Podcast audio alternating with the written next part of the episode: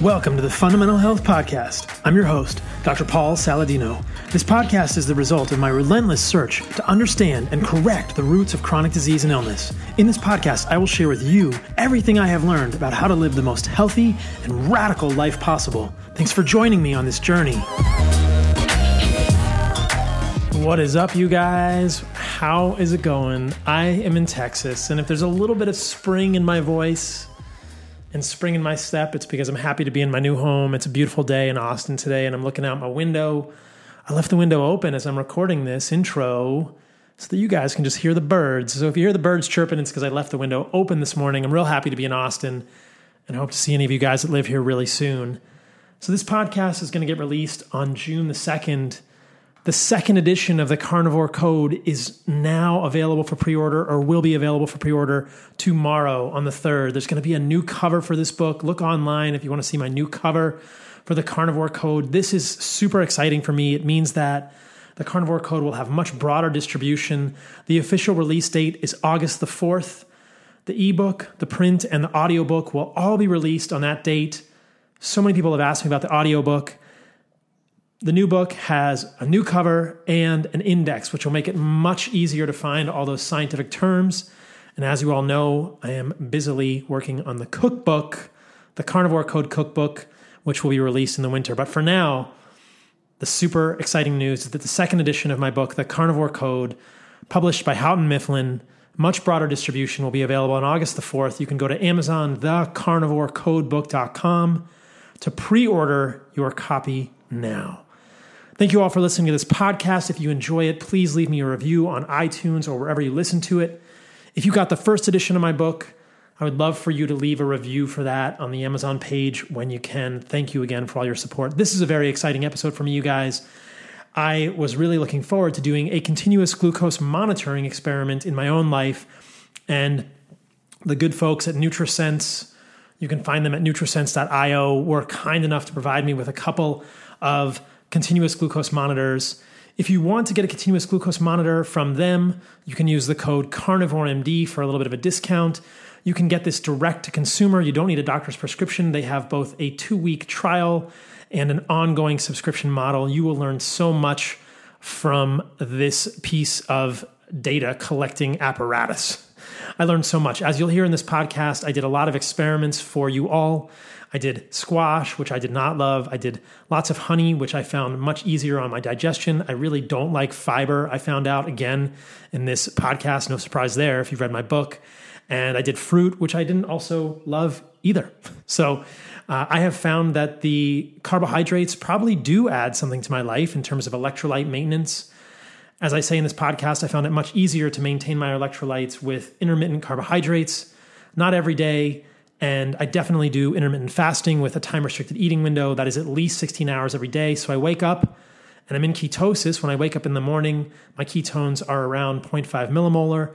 I've rechecked my labs. I'll talk about my new blood work really soon, and my fasting insulin remains low. From the readouts in this podcast that you'll see on the YouTube video, there's a lot of data that goes with this visually. You can see in the accompanying YouTube video. You will see that I do not have continuous glucose monitoring evidence of any degree of insulin resistance from adding carbohydrates into my diet, even things like honey, which really do not cause insulin resistance. They just don't. And you can see that here. So, the answer to the title of this podcast, Will carbohydrates give me diabetes? is no.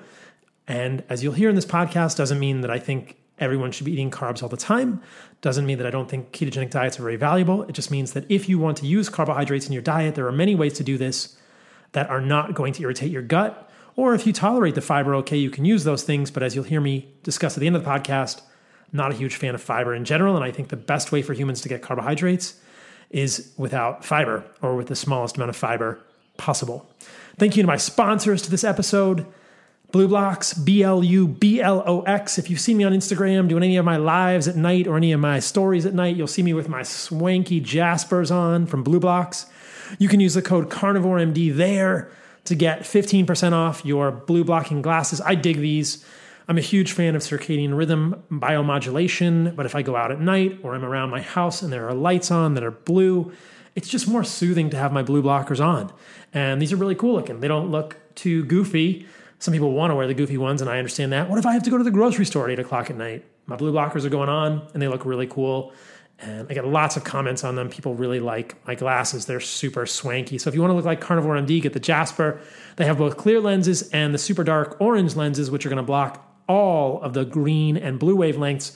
The guys have BLUblox have gone to great lengths to ensure that these are blocking the wavelengths that we're worried about. And done some amazing experiments. I've talked to them in detail. They're pretty solid on the science. These are my favorite blue blocking glasses. They're pretty darn high quality. So check them out. B L U B L O X Carnivore MD gets you 15% off. Tell them I sent you. Appreciate these guys a ton. Other sponsors for this podcast, as always, my friends, the people at White Oak Pastures, whiteoakpastures.com. You can use Carnivore MD for 10% off your first order.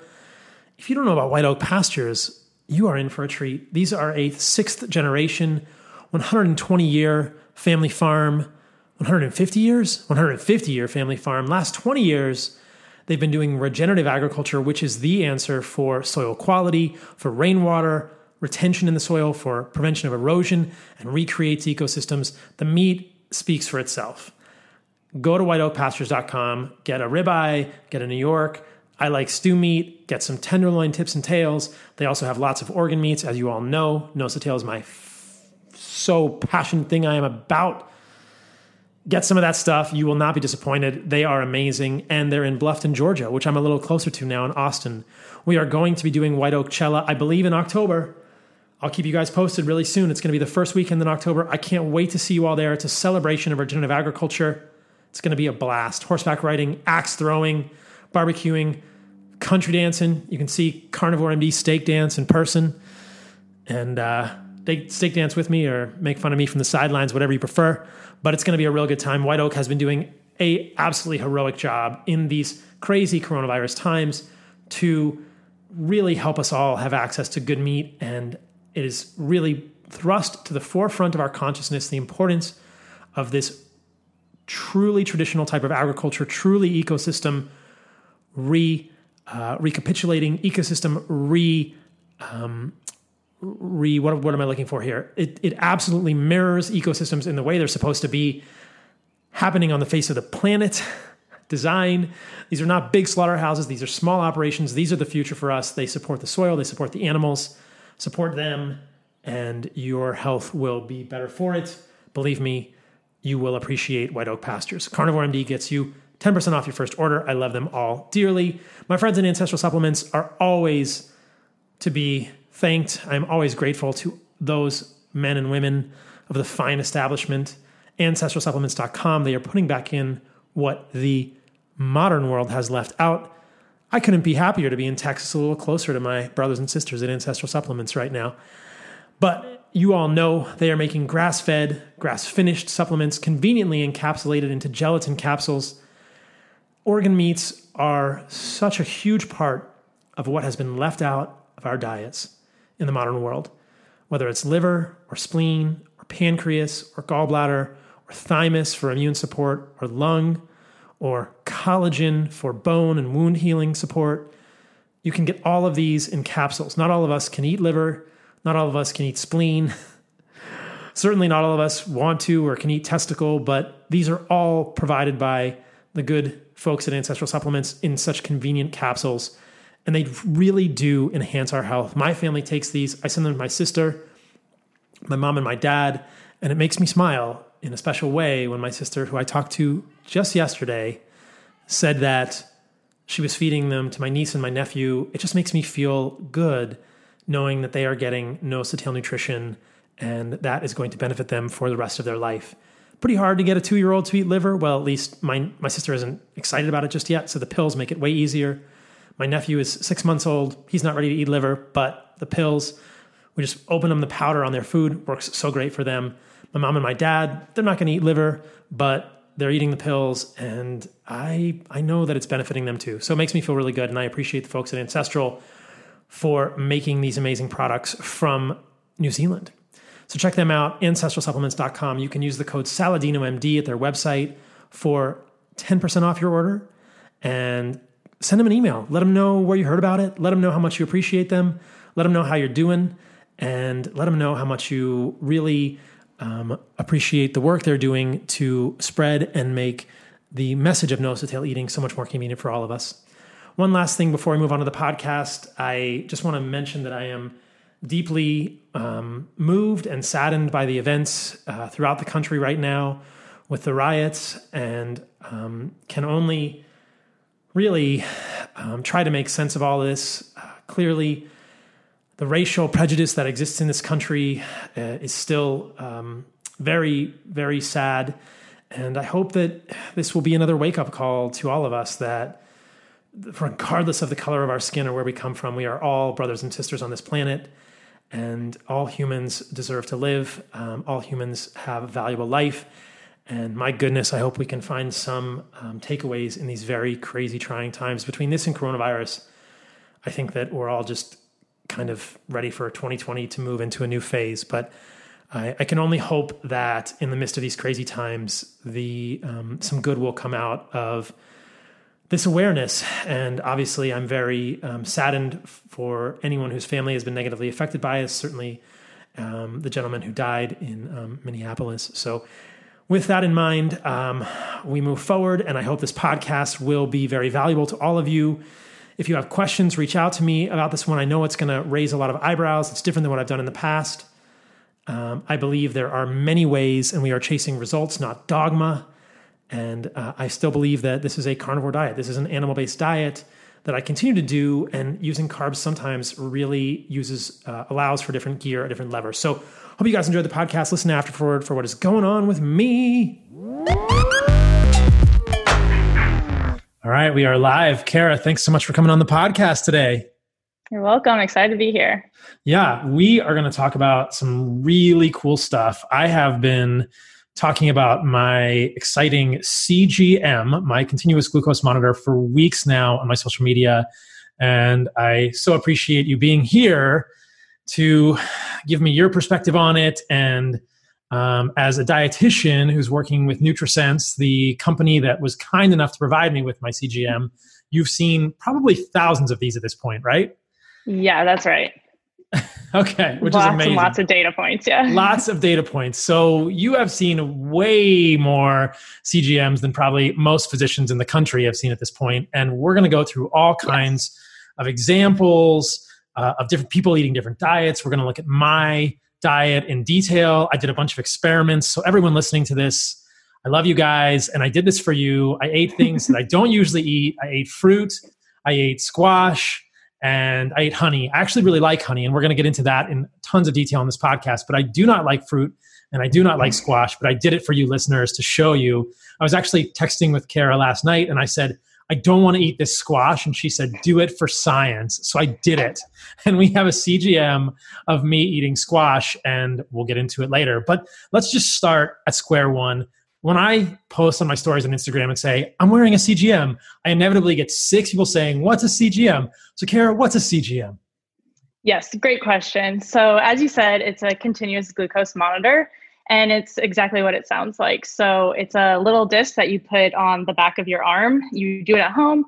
You don't need anybody to put it on for you. And I like to describe it as an easy button because you literally like push it in like a button. And then that monitor is there for two full weeks. So you can see your glucose 24 7 for that two full weeks.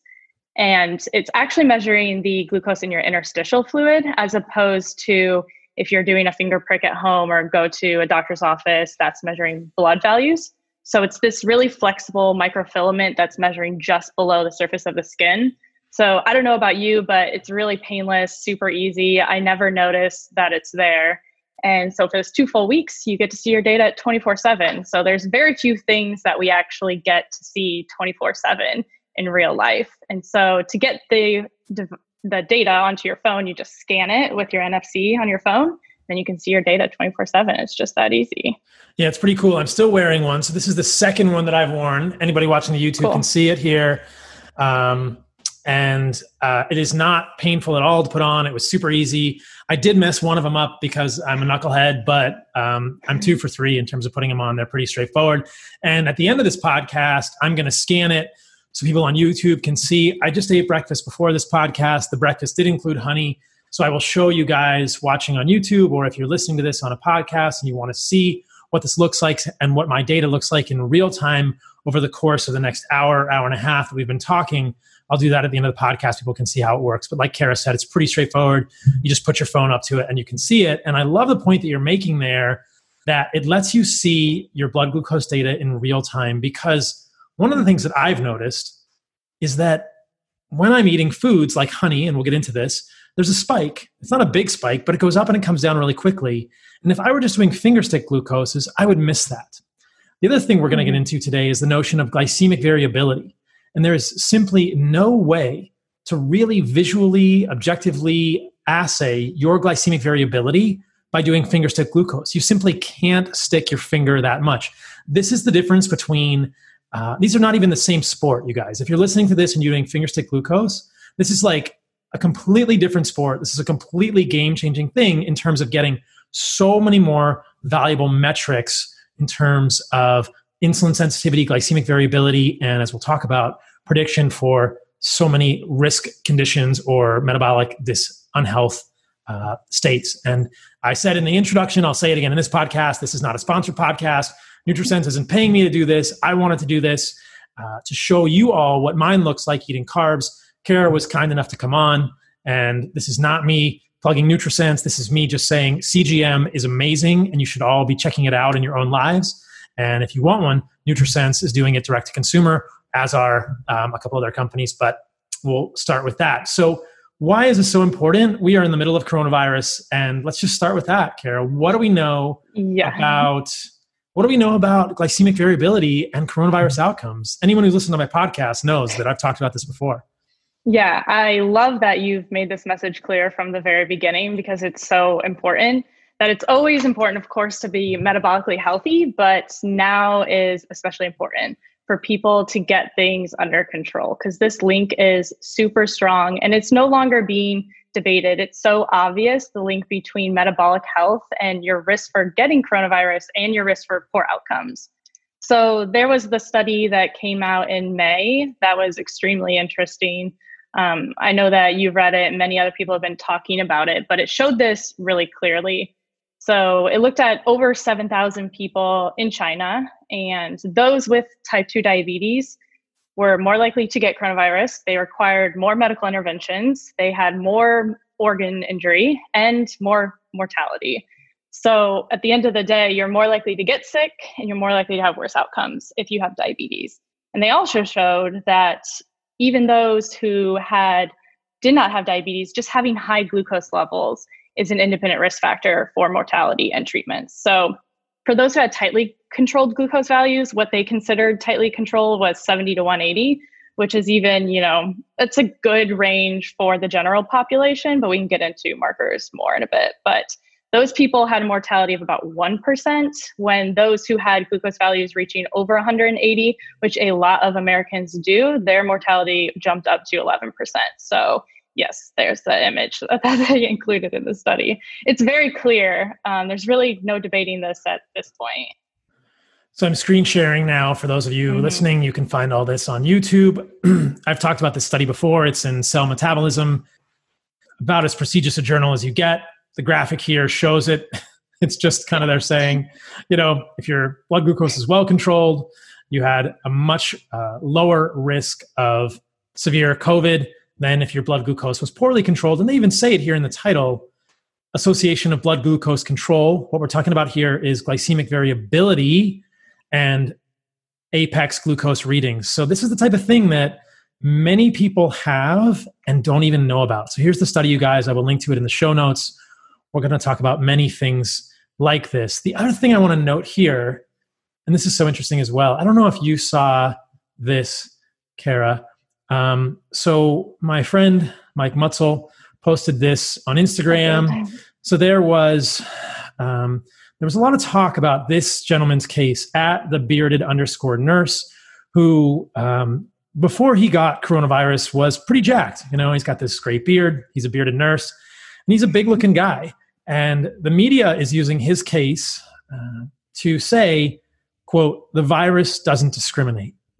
But when we look at his Instagram, and this is this is not to invalidate his suffering. It's I'm glad that he's getting healthy. I am um, very sad for his suffering with all of this, but for the media to claim that this is a quote healthy man really illustrates exactly what we're talking about here. So if you look at the rest of his Instagram, you can see that before he got coronavirus, he was clearly a fan of Coke. He said, yeah. Update, I passed my modified barium swallow test today. Now I can eat what I want pizza and drink what I want, Coke Zero. okay. So this is, look, it's America. It's a free country. Everyone has a right to eat and drink what they want. But for the media to miss the fact that this gentleman was eating pizza and drinking Coke and Coke Zero, this is a, a real Coke, not even a Coke Zero in this photo, is a little bit misleading when they're saying that he's a healthy individual. The next thing, after 57 days in the hospital, not able to see any visitors, battling COVID induced pneumonia, I'm finally going home. Had to make a stop at McDonald's. so here he is making a stop at McDonald's, getting a flurry. Yeah. And then here's a guy, same guy, eating pizza rolls, snacks for gains, hashtag fatty, hashtag pizza rolls, hashtag clean eating. Not sure why. okay. it counts in your macros. Is that what that means? Like, Maybe it's, I don't understand. So, but, uh, you know, when I saw this, I thought, isn't this a great lead in to our discussion of glycemic variability mm-hmm. and our discussion of a CGM to really pop the hood, to really look under the, the, the into the inner workings of our metabolism in a way that you can't see because that guy on the surface looks healthy overtly. He's muscular. He's reasonably young. He doesn't have diagnosed diabetes but i think that you and i would agree that if we had put a cgm on that guy we might not have seen very good glycemic variability and that might have predicted yeah. his response to coronavirus in a way that he might not have anticipated. Now whether or not that would have changed his behavior is questionable. We certainly hope it would have but this is the wake up call that if we wear a CGM, if I wear a CGM, if you wear a CGM, if anyone listening to this wears a CGM and sees a higher glycemic variability than they're expecting, and say, oh, maybe I need to change this because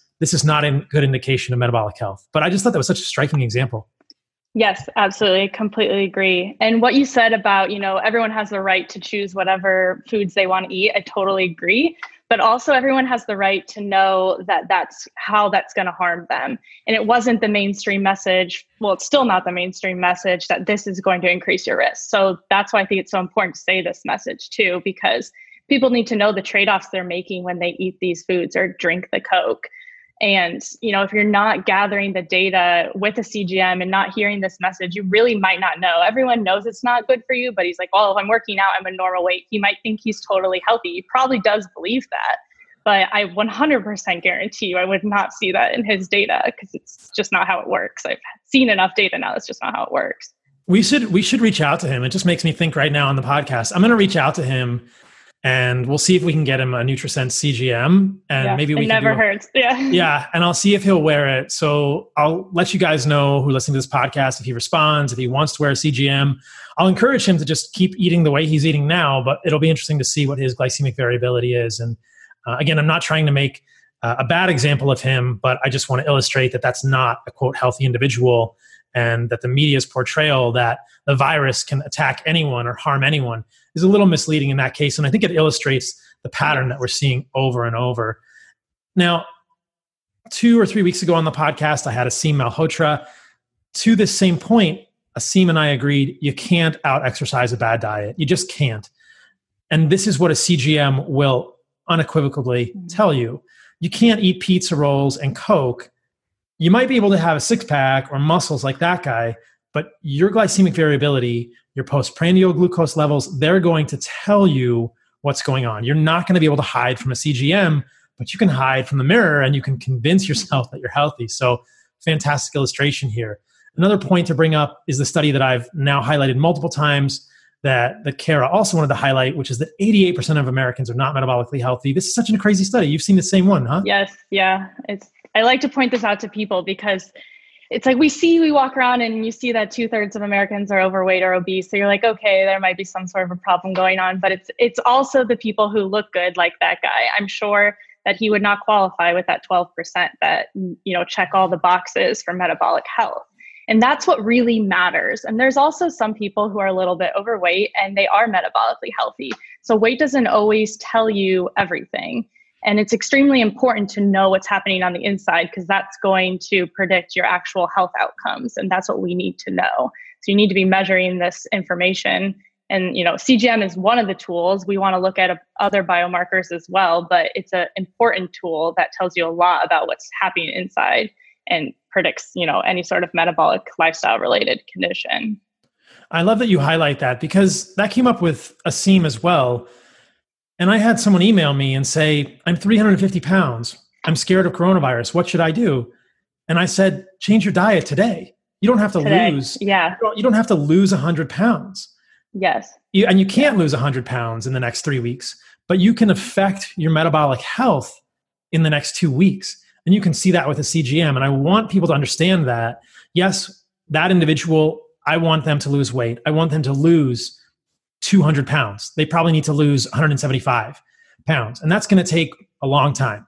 But within two weeks, we could affect their metabolic health in a positive way, improve many of the markers, especially the markers of insulin sensitivity, just by changing their diet. And you would see that with a CGM. But I also, it goes both ways, right? That, mm-hmm. that health, looking like you're healthy, looking like the bearded nurse doesn't mean you're healthy. But also, if you're obese, if you have weight to lose, you don't have to lose every single pound and get a six pack to improve your risk of not suffering or to improve the prognosis were you to get coronavirus or any infection. So, really, what this boils down to is change your diet, change your lifestyle. Don't believe that you can out exercise a bad diet, and don't imagine that you have to lose every pound of fat and have a six pack to be metabolically healthy, quote unquote, or at least metabolically improved. 100%. I agree with everything you're saying. And I think one of the really useful aspects of something like a CGM is that it is giving you that real time feedback all the time. So if you're somebody who's been slowly gaining weight all of your life and now you're 300 pounds, that's very discouraging and it can be confusing on how to make changes. And so if you're seeing a real time, okay, I'm getting uh, concrete data like what I just ate is causing my glucose values to skyrocket, then it's like, okay, I'm going to adjust that one meal. And it feels like you're making real progress because then you can see the next day I didn't eat that, I changed it to something else, and I didn't have that glycemic response. So you can get that encouragement in real time that actually makes behavior change stick. And that's a huge problem with, you know, dietitians, with medical care professionals of any sort is you have all the information you need in the world and if people aren't going to do anything with it it's not useful. And so part of this that real-time data is helping to drive behavior change that people need to get their diet under control and take care of their health. So that's extremely important aspect of it. Real-time data is everything. I, everything yeah. You everyone listening to this knows this intuitively whether we know it consciously or not is another question but if you step on a tack and it hurts you're you're going to put shoes on yeah. And if you eat something and you can see a huge blood glucose spike that lasts for a long time, you might change your behavior.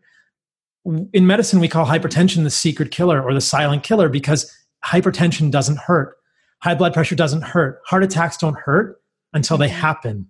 And this is what is so cool about the CGM. It opens the hood, it opens the window to the inner, the inner workings of your body. There are so few things that can do this. And you're so right. It's such a powerful thing for behavioral change. And I hope we get more of these real time data points for yeah, people. I don't know that, I mean, I think a CGM is a really great start. A fasting insulin or at least a, a 24 hour insulin would also be really cool, but it's essentially showing you the same data. But if you could also see inflammation in your body, I think that would be the coolest thing to get a, a real time HSCRP uh, marker or measurement in your body or a real time measurement of clotting factors or fibrinogen or something else, mm-hmm. that would also change behavior in a major way. Oh, just smoked a cigarette and your HSCRP yeah. went through the roof. Hmm, maybe not. You just drank a Coke and your inflammation markers. Anyway, different yeah, story. My dream is like one device that continuously measures glucose, uh, cortisol, HSCRP, uh, insulin for sure. Maybe triglycerides, that'd probably be pretty useful. You can measure that at all times and just compare the data. I think we could do anything. I think we would be a totally different country. I think Elon we'll Musk should. I think yeah. Elon Musk should pause Neuralink and build that. because that yeah. that would probably improve more lives and save more suffering long term. Neuralink sounds like it's going to do some pretty cool things to have neurologic in, to people who have neurologic injury, but that device alone would probably save our healthcare system trillions of dollars a year. So, yeah. Going back to that 88% of Americans are metabolically unwell, I want to highlight the criteria for that. Again, I've posted that study in the past.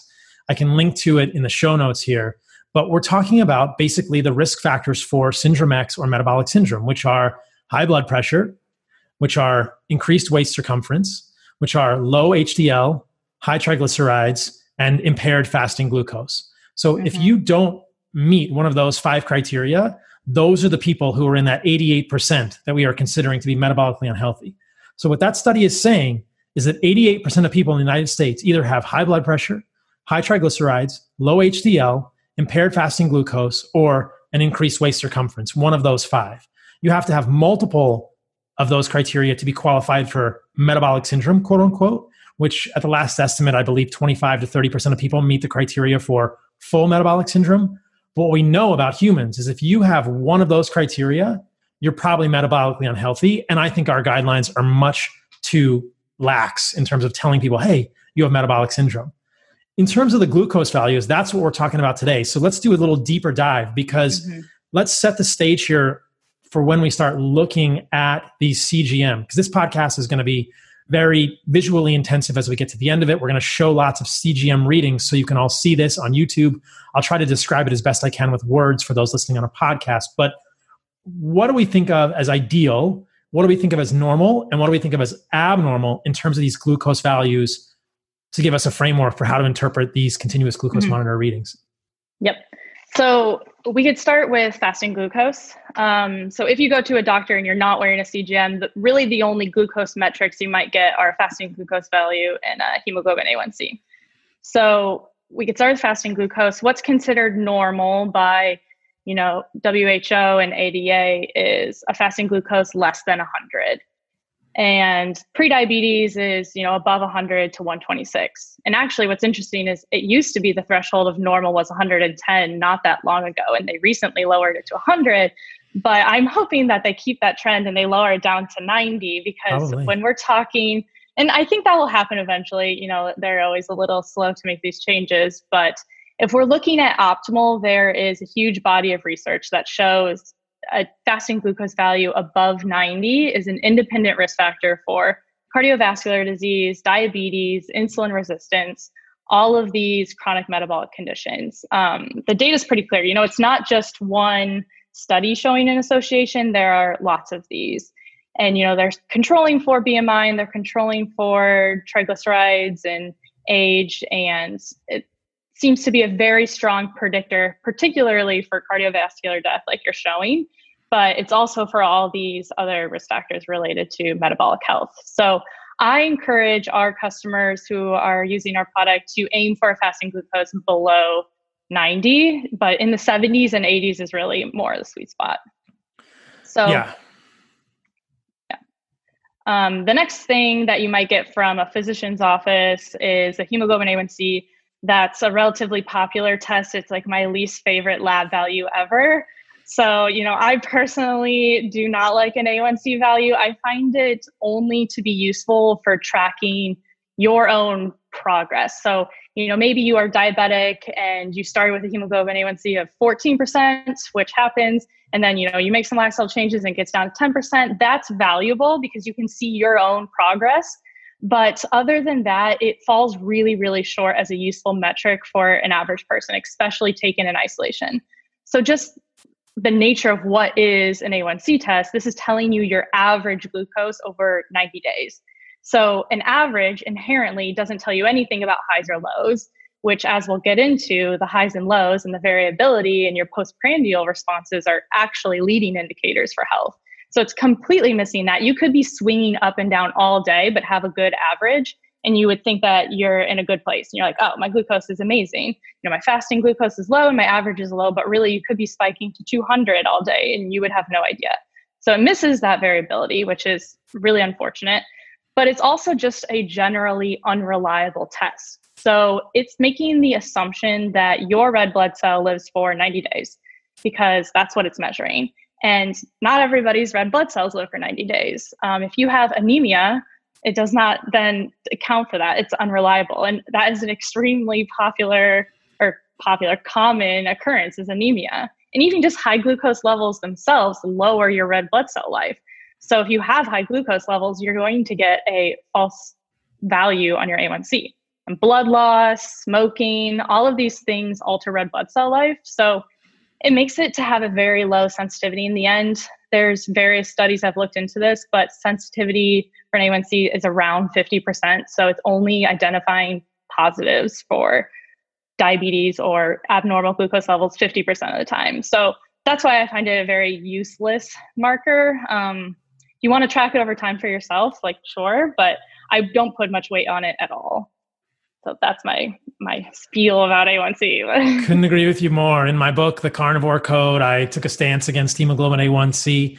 Yeah. And we can dig into that a little bit because it's quite an interesting thing. As you say, hemoglobin A1C is measuring the proportion of glycation that's happening on your hemoglobin molecules. And this is the attachment of a sugar uh, to the hemoglobin. And as you're saying, it is predicated on the notion that the average red blood cell lives 90 days.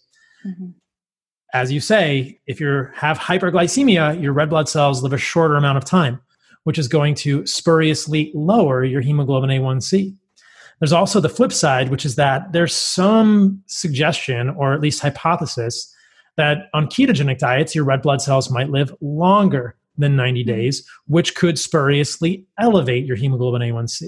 And I want to talk about this for a moment. This is an aside. So, working with people on carnivore diets, what I generally see is that the hemoglobin A1C is a very poor proxy for average blood sugar. And we're going to get into some continuous glucose monitor readings of a strict carnivore diet. We're going to get into a, a, CGM in a little bit that shows perhaps one of the um, side effects of long term keto, which is impaired or at least elevated fasting glucose. But most people I work with who are doing strict carnivore diets for months at a time, more than three months, I will see a hemoglobin A1C which overestimates the average blood glucose based on what I know of what their CGM would probably look like, and based on what I know of CGMs that I have actually seen to correlate it with. And it's probably because the red blood cells are living longer than 90 days in that situation.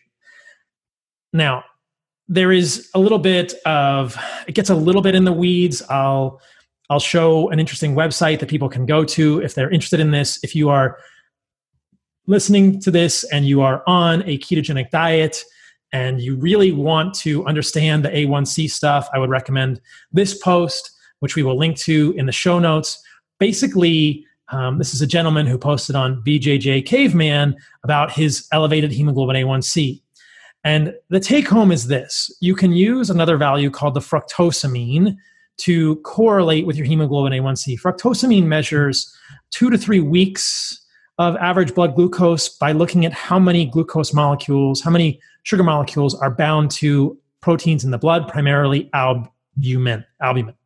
So you can look at your fructosamine. You can use this formula, which is somewhat complex, to uh, triangulate this data by looking at your estimated average blood glucose based on your fructosamine. And you can look at the predicted A1C based on your fructosamine. If those are different, you probably have something going on. And uh, a differential red blood cell lifespan than you're expecting. The long and the short of this, without going into too much of a rabbit hole, is that you can calculate the red blood cell survival if you can also have the reticulocyte percent drawn in your blood work and the reticulocyte lifespan, which you can calculate based on your hematocrit. Again, this is kind of granular. It's just for the super geeky nerds out there who want to understand how to calculate red blood cell survival and modify their A1C for this on a long term ketogenic diet. Here is a graphic of the hematocrit correlated with the reticulocyte survival in days and a maturation correction. And then you can do uh, a full equation for the actual hemoglobin A1C or the actual red blood cell life. So, this is just to say that the hemoglobin A1C is f- pretty inaccurate. Don't get worried about it if it's elevated on a ketogenic diet, but work with somebody who knows what they're doing, or better yet, put a CGM on and prove it to yourself. You can see, and we'll go through all this at the end of the podcast. The CGM will tell you what your average blood sugar is over the time you're wearing it, and you can correlate that with your hemoglobin A1C. um, and get a more accurate sense. But I agree with you completely. A1C misses all of the variability as yeah. well as having this flaw with the red blood cell life, which is going to change for the better or for the worse, depending on how you're eating. And I think that for most of us, we should not rely on A1C. It's such a bad, such a bad proxy.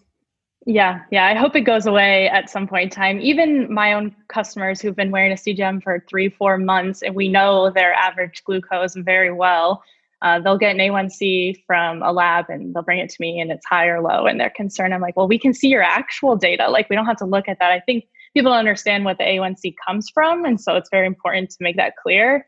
They just think it's a marker of your risk for diabetes, which technically it's supposed to be, but it's really not. So yeah, don't pay that much attention to it, to be honest. Exactly. If it's 15%, then yeah, that's like a red flag. Like that's way, way higher than normal. So it's telling you something, but for most people, it's not telling us that much.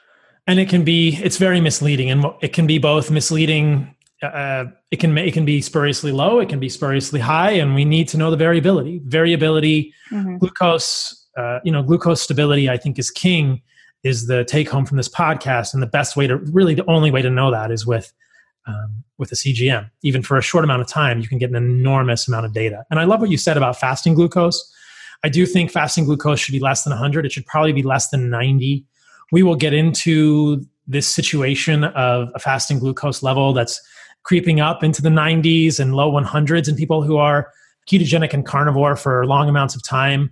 Uh, later in the podcast, we'll address mm-hmm. that. I'm I'm not sure that's a good thing, uh, though it's debatable, and we don't fully understand that. But we will talk about this quote physiologic insulin resistance, uh, glucose sparing physiology.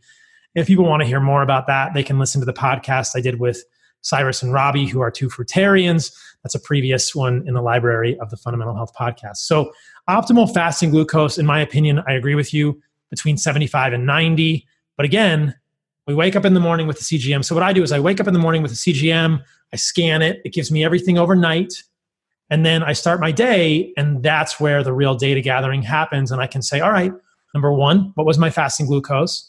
How does my glucose change before I eat breakfast? And then for me, I'm going to go eat breakfast and I'll see the glycemic response to that breakfast. So let's talk about a glycemic response because this is really the most important thing or perhaps the best predictor. So once someone actually goes to eat, they've got that fasting glucose level, someone goes to eat. This is where people get confused. You have a postprandial glucose, meaning how the glucose behaves after you eat. What should that look like? Yeah, exactly. So this is where really the insights come from. So what we need to be paying attention to is the postprandial reactions. So you really can't get this unless you're wearing a CGM. You can sort of hack it, like you said, with a glucometer at home, which a lot of people try to do. But I even made this mistake just as a, side, real quick. I before I started wearing CGMs, I would check my you know finger stick all the time, and I was testing different foods, and I tested pineapple and checked it before I ate, 30 minutes after I ate, and an hour after I ate, and it was like all 80. So I was like, wow, I barely moved at all from pineapple. And then the first time I tried a CGM, I tried it, pineapple is like the highest spike I've ever had. And I went to like 180, but came back down really fast, which is good that that's a small reaction. But I totally missed that spike with the glucometer because sometimes it happens fast. And so you can't guess an estimated you know area under the curve you can't guess what you're peaking at if you're using just a glucometer at home um, okay so postprandial we want to pay attention to both your peak glucose but we particularly want to pay attention to glycemic variability or what that actual spike looks like. So, what does your response to a meal look like? For somebody, it might be, you know, really high, and that has its own inherent risk factors. We do want to look at peak glucose value, even though ADA and WHO they don't recognize peak glucose value, your highest number, as being a marker of importance if you're doing like an oral glucose tolerance test in a lab, they only look at that two hour mark as a risk for diabetes or insulin resistance, which I think again is is just absolutely insane. And I hope that changes one day. But they're looking at two hours after you consume a 75 gram glucose load that they want your glucose to be at 140 or lower. And two hours after you eat, if it's still at 140, I am personally very concerned. That's insane. like, it's insane. If, yeah. if somebody were to eat 75 grams of glucose in any form, and we can talk about the form yeah. of carbohydrates, and your blood sugar were at 135 afterward, they would call it normal or 130. Yeah. And that's two hours afterwards. Yeah. yeah, two hours. Yes, yes. And which is a long time. And that's a long time. Even one hour afterward, I wouldn't want to see my blood sugar that high. But they would miss that. And that's yeah. clear metabolic derangement. But yeah, go ahead. Yes. So so that's what they're looking at in, in, a traditional medical setting. And I completely don't agree with that. We want to look at a peak glucose value whenever it occurs. Um, so optimally, based off of the research that's available, and it's not cut and clear because there's not a ton of research that's you know measuring continuous glucose data on non-diabetics. Unfortunately, there's some, but there's not a lot. But we want to avoid repeated exposure to glucose values above 140. 140 is that threshold that we set, but it's about repetition. So there is there are some studies that show the importance of a peak glucose value less than 140 because that's a threshold where you start to see reduced insulin sensitivity, uh, increased risk for diabetes, impaired beta cell function, cardiovascular disease. Above 160, you see an even higher risk, and that's not just at the two-hour mark; that's just all the time. So in these studies that are measuring continuous glucose values in non-diabetics and normal weight, normal health metrics, so they're making sure that they have normal, you know, lipid panel, normal BMI, not smoking, and they stay below 140 98% of the time. So that gives you a good indication of where we want to be at and not just at the 2-hour mark, you know, most of the time. And for those people who do go above 140, it's usually for 5 minutes or less. So it's short. And then we'll get into that with glycemic variability. So if you are spiking a little bit above, that's not necessarily detrimental, but we don't want to see it up there for a long period of time. Definitely not. And so that's something important to keep in mind because I do hear floating around the nutrition world and especially the keto world that you never want to see a glucose value above 120. And I do want to clear the air a little bit. And we'll get to that when we see your data. Sometimes you did have some spikes within normal ranges um, there's no convincing evidence that we never need our glucose to be above 120 i'm completely not convinced that that's what we need to aim for and i i think that's going to give more harm than good by telling people that because then they will never eat carbohydrates and we can get on that train in a little bit but uh, I there's like one study that showed a slight increased risk when glucose values went above 120 and and i'm completely not convinced that means we then need to encourage that for everyone so that's just like a little side tangent.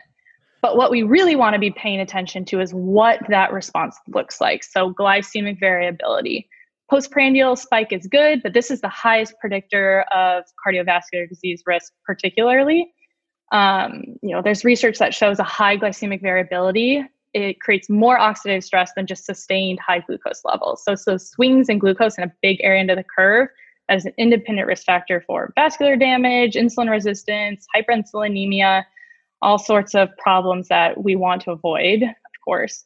So, what does this look like? Um, you know, we want to see if you are getting above 140, if you're hitting 150, we want it to see for that short amount of time. And we want that area under the curve of your glucose response to be small. And so something I see some, you know, with people, people ask me what causes insulin resistance and it's multifactorial, but one big thing is the combination of a refined carbohydrate plus a refined oil, right? Which is like every snack food, every junk food that's ever existed is basically that combination. Guess what? It's also addicting. But this food, when you have this combination of fat and refined oil, that creates a huge area under the curve. There, your glucose response continues to be you just you have a long area under the curve because the fat slows down digestion but you have this refined carbohydrate in your system so your body's processing this for a long time and that's the same thing with like a huge meal of refined carbohydrates so these sort of meals lead to a massive area under the curve because your body's processing this huge load of carbohydrates and glucose, and that's stressful on the cell. That's stressful on the mitochondria. Um, we could kind of go into that, but we'll, we'll show pictures as well for those who are watching this. But one thing that's important to note is, like we said in the beginning, you can't measure insulin 24 7, which is unfortunately just a technology that doesn't exist at this point. Fingers crossed that that comes but your glycemic response to a meal is the closest proxy we have to measure your insulin postprandially. Unless you're in a lab and it's being measured that way. So that area in, under the curve tells you how much insulin was needed to bring that glucose down. Um, just kind of a nuance with insulin. A lot of people misunderstand this. We have fairly educated customers and they still always really get confused on what insulin is and what we want. There's this notion that you don't want any insulin, and that is also wrong. No insulin means you're a type 1 diabetic. And before we came up with exogenous insulin injections, type 1 diabetics lived till like the age of 15. So trust me, you don't want to make no insulin. But we don't want to produce too much insulin because, of course, that can lead to insulin resistance. But we have a fasting insulin, just like we have a fasting glucose. And so some insulin is always present. In An average person, about 50% of our insulin is in that fasting baseline basal state. And then the other 50% is for postprandial insulin responses. And that postprandial insulin response is a biphasic response. So we have that initial burst of insulin that happens when you eat a, any food.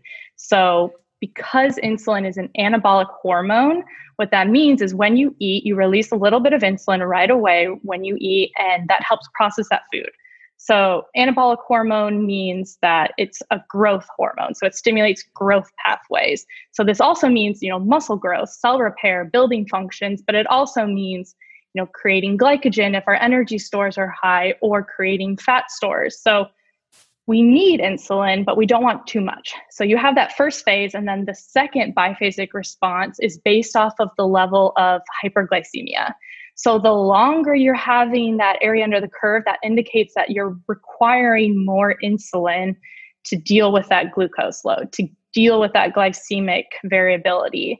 So we want to keep that area under the curve small because that is an indication that we're pumping out more insulin than we really need. So that serves as a proxy until the technology is available for us to measure insulin 24/7, which you know I trust will happen one day.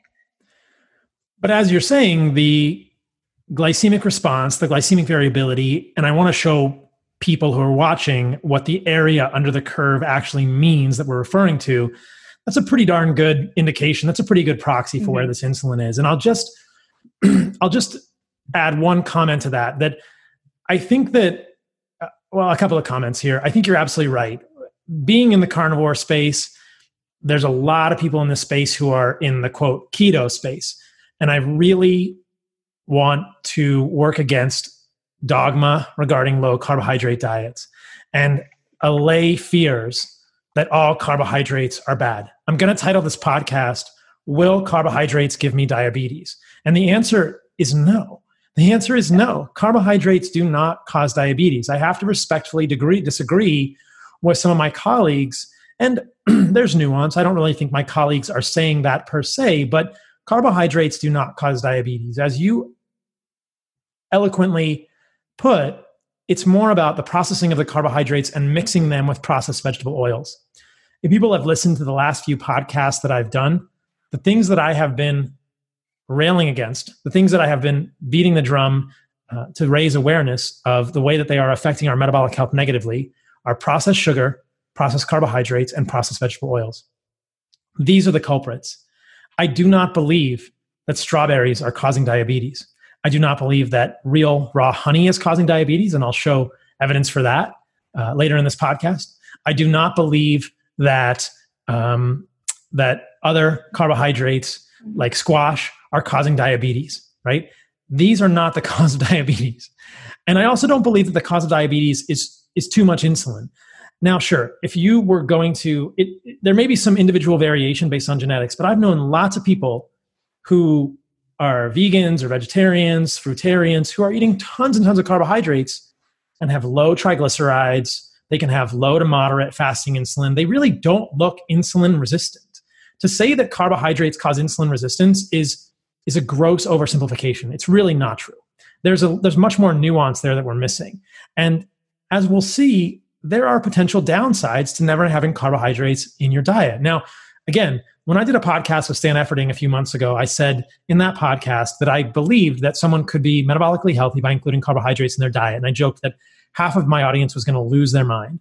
And I think that half of my audience or three fourths of my audience is going to lose their mind in this podcast. But look, you guys, we're not we need to be open-minded about this and look at the data I'm not saying that everyone needs carbohydrates. I'm just saying that carbohydrates in and of themselves are not the enemy. The enemy is processed carbohydrates, which all of you know about. This is processed grains, refined sugars, and processed vegetable oils. Refer back to the podcast I did with Cate Shanahan. Now, I'm not saying that I like you know fiber and we'll get to my my rant against fiber later on this podcast. I told you all at the beginning that i ate kabocha squash for you and i hated it and i didn't like the way it made me feel and i don't like fiber and i don't think humans need plants in their diet. But as we'll see i do think that long-term ketogenic diets can lead to excessive glucose sparing and physiologic insulin resistance and we shouldn't fear any spike in the glucose. This is what i'm concerned about that within the keto community, which is my family, I love you all, but I don't think we should be dogmatic. This isn't religious. This isn't about an ideology. This is about understanding what promotes human health. Within the low carb community, blood sugar spikes are treated as pariahs.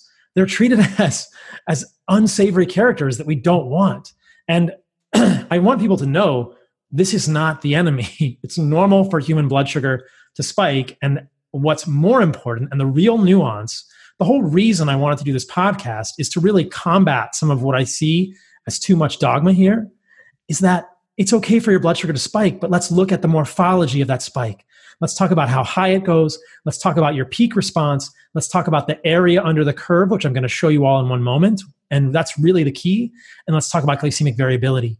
Those are the precision measures of insulin sensitivity not an absolute glucose value.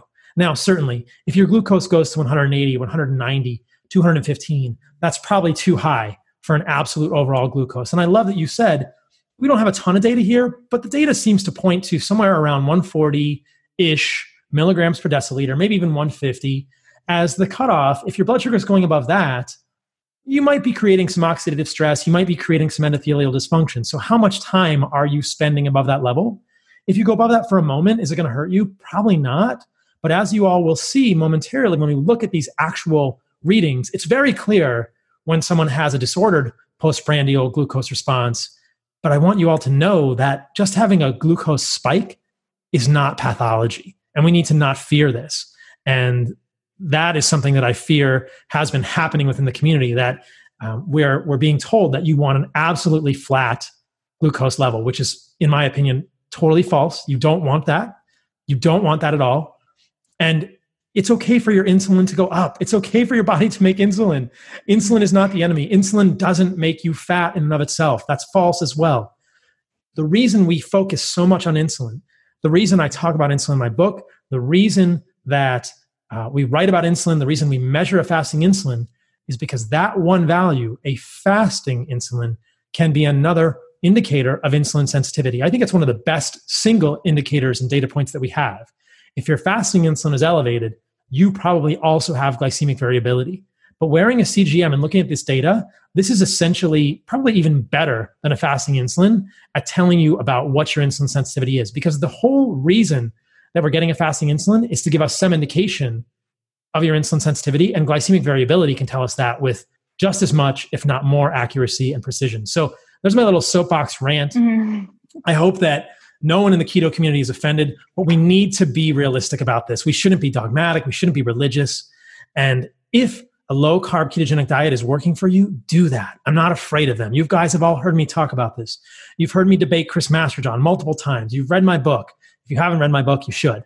Um, there, the evidence that a ketogenic diet is harmful for humans is really not there. But we also should be realistic and honest about the fact that it's okay. The evidence that glucose spikes below 140 that go up quickly and have a low area under the curve are harmful to humans is also not there. Both of those can coexist. And it's come to be my opinion at this point that some introduction of carbohydrates occasionally is good for what we might call metabolic flexibility. And we'll get to that. So that was a mouthful that's my little uh, that's my little rant for this podcast. But let's just unpack that a little more um, as we move through this all. So I just want to show a few pieces of data that have to do with this glycemic variability. Um, a number of studies that were sent to me by my buddy Tommy Wood. I'm hopefully going to get back on the podcast soon. Um, this has to do with glucose fluctuations, like we're talking about. This is the pathology. Absolute glucose numbers, given they are less than 140 to 150 milligrams per deciliter, are not pathologic. But these mm-hmm. fluctuations in glucose levels, right? Here's a paper relationship between fluctuations in glucose levels measured by CGM monitoring and vascular endothelial dysfunction in type 2 diabetes mellitus. What they're saying is these blood glucose fluctuations are the problem, not a blood sugar of 130 or 120 after you ate five strawberries. That's not pathologic. Okay. Yes. Um, this is the, the the really the important thing. This gets a little technical. We call these MAGEs, mean amplitude glycemic excursions with vascular endothelial dysfunction. Same thing. These are essentially synonymous with glycemic variability. The mean, so the average amplitude, how big something is, glycemic glucose excursion movement from baseline is gauged is used to gauge the degree of glucose level fluctuations. They play a significant role in vascular endothelial dysfunction and cardiovascular events. This is the key. This is the key, not absolute blood glucose values.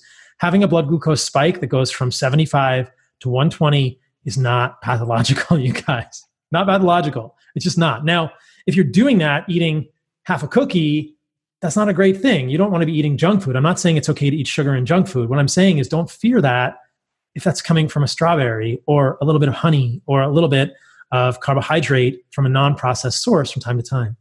Another study, mean amplitude of glycemic excursions, a measure of diabetic instability, effect of daily glucose fluctuation on coronary plaque vulnerability in patients with pretreated patients pretreated with lipid lowering therapy. So again, what we're talking about here is endothelial dysfunction having to do with these MAGEs, mean amplitude glycemic excursions, causing the inside of our blood vessels to become destabilized, inflamed, and leading to coronary plaque vulnerability. Getting back to the original point of this podcast, which is we cannot know glycemic variability without wearing a CGM. It's just really impossible. DPP4 inhibitors, dipeptidyl peptidase 4 inhibitors, protective effect on cognitive impairment in age diabetic patients with mild cognitive impairment. DPP4 inhibitors, like sitagliptin, tend to improve glycemic excursion. Now, again, this is a pharmaceutical. There's a much easier way to improve glycemic excursion than giving someone a DPP4 inhibitor, but the point is illustrated larger mean amplitude of glycemic excursion values correlated with poorer mental status examination and composite cognitive function scores. When they gave a drug, which I would not recommend, I'd say do lifestyle stuff instead, that improved mean amplitude glycemic excursions, then things were better in terms of the uh, cognitive outcomes. So, all right, hopefully everyone really understands what we're driving at there. but this is an important point because I fear that this dogmatism will limit our ability to grow as a community, that it will limit our health, and that it will be very stressful for people who won't include carbohydrates in their diet when their ketogenic diet is not serving them any longer, or will create too much rigidity in their diets on a week to week, day to day basis and not allow them to have carbohydrates every once in a while. That's not the end of the world. It's not pathologic. So, yeah. Yeah. Paul, I'm really glad you bring that up because I 100% agree, as you know. And I do worry about demonizing carbs to the extent that I have been. And I worry about people who people will set their glucose threshold sometimes to 100 being their max and they get very upset if it goes above 100 ever. And and that's just creating more problems than it's helping. So with the carb recommendations itself i do think with the nuance that like our traditional dietary guidelines for carbohydrate recommendations are pretty insane. They recommend 45 to 65% of your calories to come from carbohydrates. And that's meant for the general population. I have seen very few people who can eat 65% of their calories from carbs, maybe only professional athletes, honestly. Um, so the fact that that's our general recommendation to the population at a whole is really, really alarming and scary because there's very, very, very few people who will do well on that high of carbohydrates. So what I want to point out is I'm glad the low carb community came out of all of that because our recommendations from our government are are totally off kilter and are going to do more harm than good. But that doesn't mean we have to take the extreme version of that and say that all carbs are bad always and we have to be zero carbohydrates to be healthy. I also agree with you that I do not believe carbs cause insulin resistance. I think that the wrong type of carbohydrates do, like refined carbohydrates that we were talking about. But there's no evidence that carbohydrates in general cause insulin resistance, right? This just doesn't exist. They're not the problem. If you do have insulin resistance, then we do have to scale back your carbohydrates.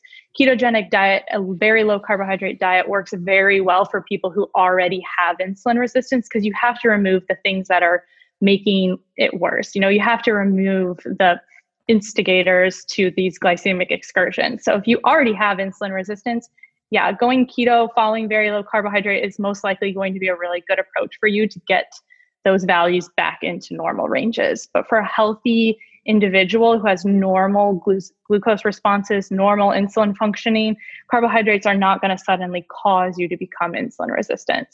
So I want to make that very clear because that's that's not known and it's been misinterpreted and agreed. Data over dogma. Always measure so you know for yourself, but sometimes it creates more harm than good. Like we'll get into with some of these people who never introduced carbohydrates for years on end, and then their body becomes metabolically inflexible right? So the whole point of a lot of this, people doing ketogenic diets, very low carbohydrate diets, because they want to improve their metabolic flexibility. Their their goal, and I think that occasionally cycling in and out of ketosis is very valuable for that reason. I do about three months of a strict keto diet, usually in the winter, to just be used to using ketones for a while, and then I'll cycle back out. I think there's value to having ketones in your system.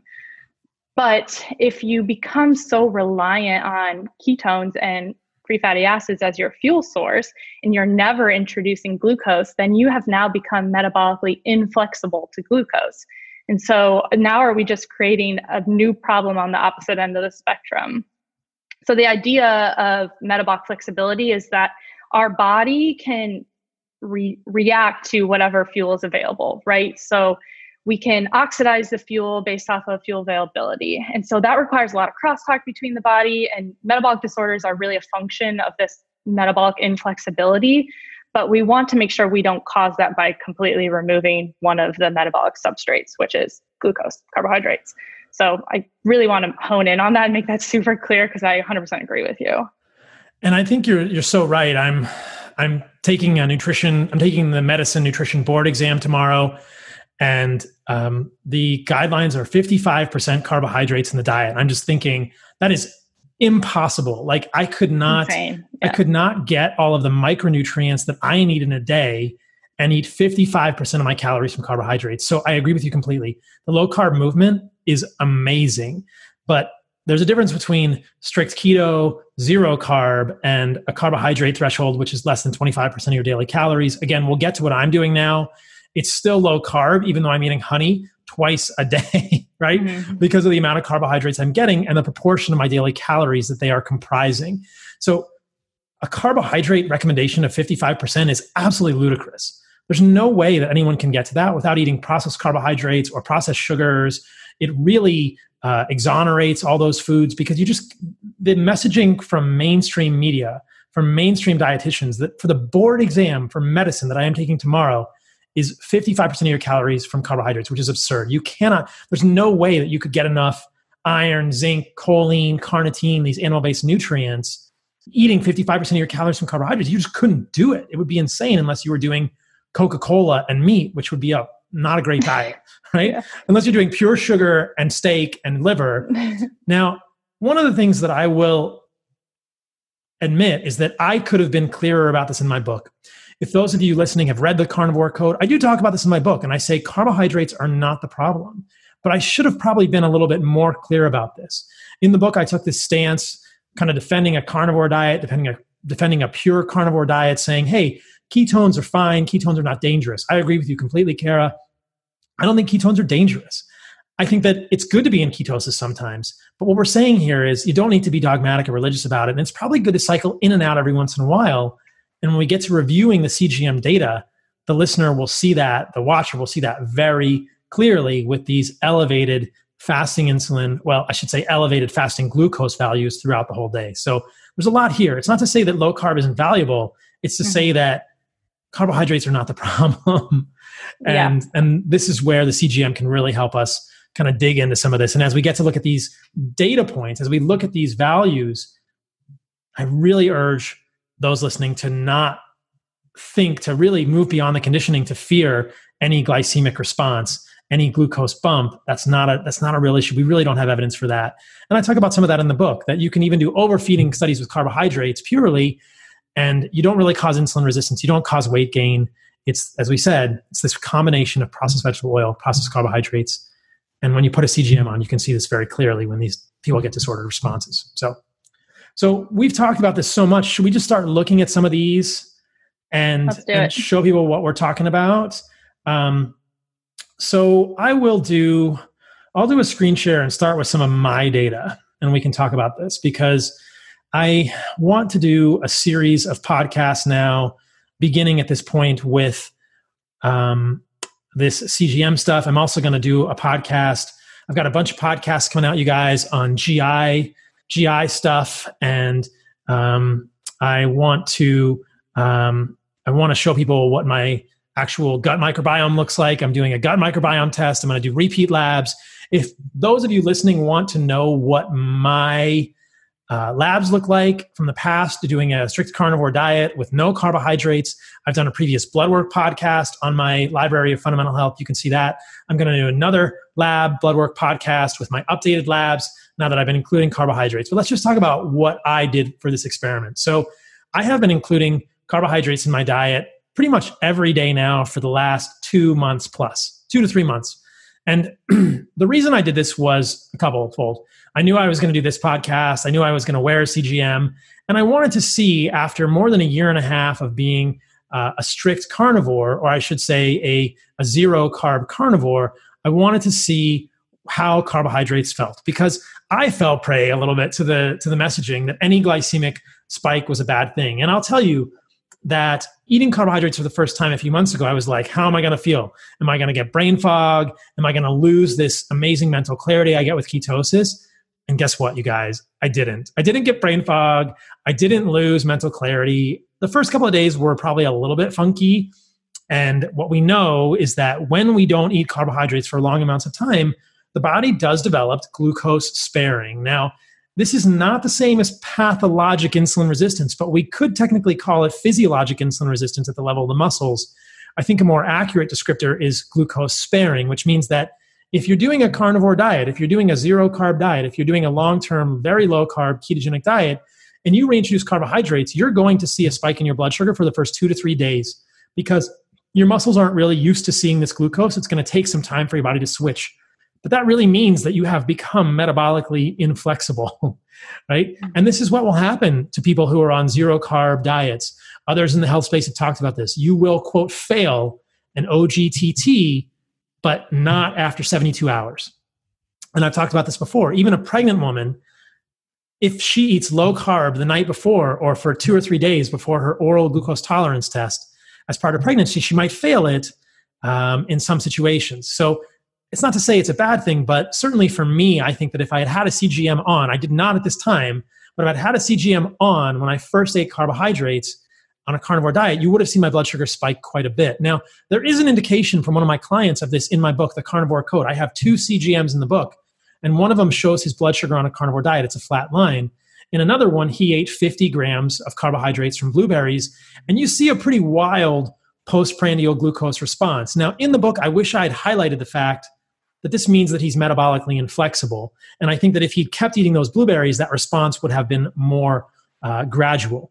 But this is what my blood sugar looks like most days right now with my CGM. So, ta da, here it is. This is Carnivore MD's um, blood sugars from, I don't know what day this was. This is probably the, do you, oh, there it is, 512. So, yeah. we're recording this podcast on May the 22nd, I believe. These are my blood sugars from the 12th of May. This is all sleeping. I get up in the morning. My blood sugar when I'm waking up is probably somewhere in here. It's probably 81 or 83 or maybe in the low to high 70s. I usually do a little bit of work and um, and then I eat breakfast later in the morning. And you can see here's a spike. Now, most people would look at this and say, "Oh, you had a blood sugar spike. You shouldn't have eaten that honey." And you can see my breakfast is here: steak, liver, egg yolks, and honey. This is what Carnivore MD eats in a day, you guys. You can watch my What I Eat in a Day video if you want to see. But this is what we mean area under the curve. So if you're watching this on YouTube, this will make sense. You can draw some sort of an imagined baseline here and you integrate all of the area here, right? This is not a really big area under the curve. It goes up, it comes down quickly, it peaks at 133, and you can't quite see, I can't trace on the computer here. This is about an hour that I'm back to baseline of under 80 milligrams or right about 80 milligrams per deciliter within one hour of eating this has got to be more than 70 grams of carbohydrates from raw organic honey. This is a lot of carbohydrate. That's a lot, yeah. Yeah, this is, and this good, is a yeah. peak, right? so this may look like uh, an excursion. This may look like a bad thing, but in the moment, we will show you guys what a disordered glucose curve looks, and you'll see the difference. Looks like, and you'll see the difference. Then I go through my day. I might have had a workout here in the afternoon, a little bump, and then I have more honey in the evening at my dinner time. I like to eat uh, early in the day. People who know my routine will know that I eat two meals a day. I try and eat them within a six hour window, and I try and eat dinner by 3 or 4 p.m. I probably had a little bit less honey in the evening, as we'll talk about. I have observed a pattern where I am less uh, insulin sensitive, quote unquote, in the evening, meaning that if I eat an equivalent amount of carbohydrates in the evening and the in the morning, I'll see a bigger glucose spike in the evening. So that's again another thing I've learned. Now, this is my baseline. I want you guys to look at this this is not much glycemic variability.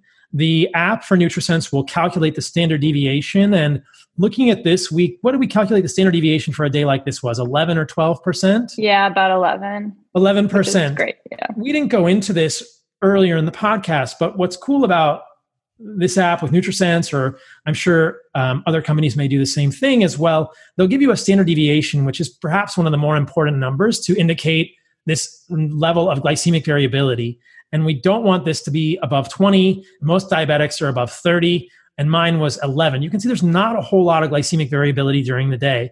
Some of these nighttime numbers are a little tricky. What we've decided is that sometimes I'm moving around in my sleep, causing things to go up and down a little bit, but these daytime numbers are pretty darn stable. You can see the spike here. Again, not much area under the curve at all. So let's compare this to someone that's disordered and I'll have you walk me through it. So, which one should we use? Yeah, that second one here you can tell is, is very clearly disordered. Uh, so, she had what, two eggs and a piece of toast and avocado. And so that's less than 70 grams of carbs for sure. It's probably 20 grams of carbs. And the glucose spikes to about what, 180? And yeah. then it takes about four hours to come back down to normal.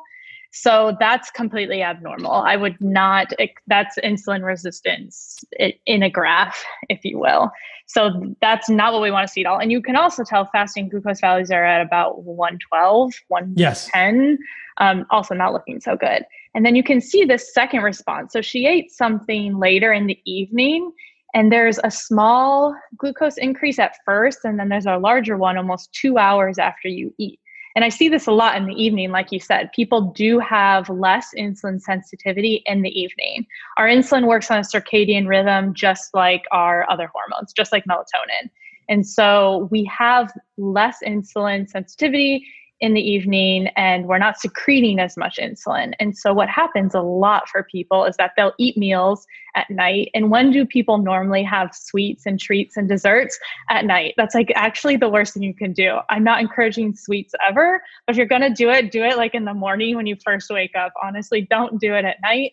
I see this over and over every single day is somebody will have carbohydrates, refined carbohydrates, sugar, in the evening and their glucose values overnight while they're sleeping stay 140 150 all night long. So the whole time you're sleeping it is in these really elevated diabetic levels because your body just doesn't process food that well late at night especially if you're already showing signs of insulin resistance. So it's very important about that meal timing especially refined carbohydrates especially added sugars so I, really like to focus on that because a lot of people eat late. And if you are going to eat late, if your schedule can't control it at all, make that just, you know, protein fat. Don't consume your carbohydrates late at night if you are going to consume some. So that's a big rule of thumb. And I think um, in general, it's pretty clear that eating late at night is a bad thing.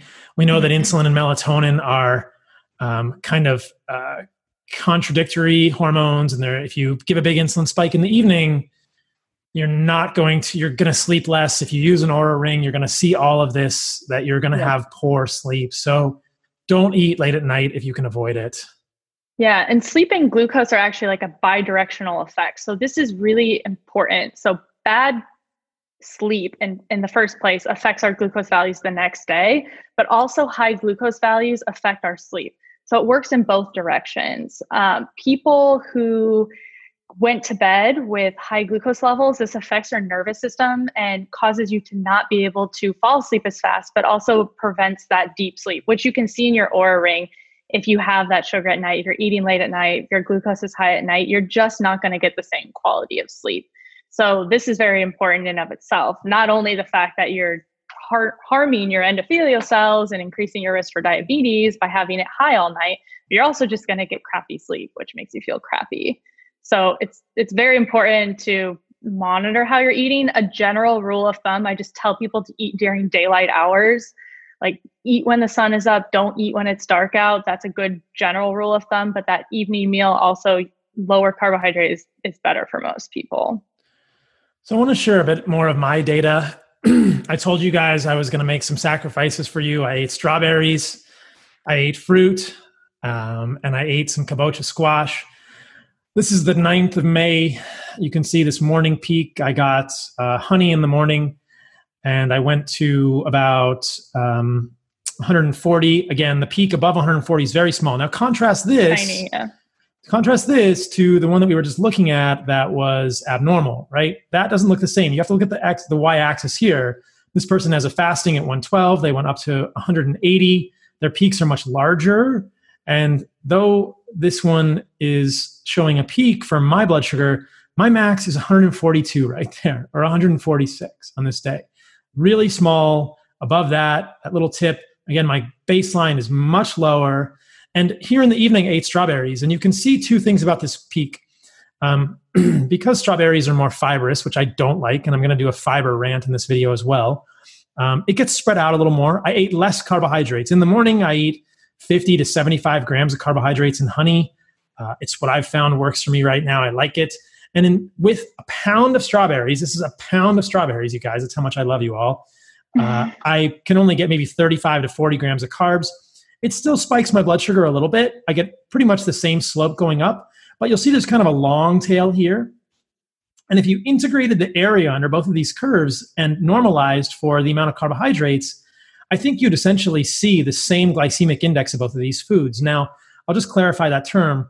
Glycemic index is a term that gets thrown out a lot. It, it actually is the integral of the area under the curve of a response to a certain amount of carbohydrates relative to the area under the curve of an equivalent amount of glucose. So when we say that a glycemic index of a food is 60%, it means that if you ate 50 or 75 grams of that food um, and you compared that to 75 grams of glucose, that the area under the curve for that food would be 60% of the area under the curve for 70 grams of glucose. Now, what we should take away from this is that it's going to be very individual what the area under the curve is. People may react differently to different carbohydrates, and that the area under the curve here for these strawberries is relative to the amount of carbohydrates I ate is essentially the same as this honey.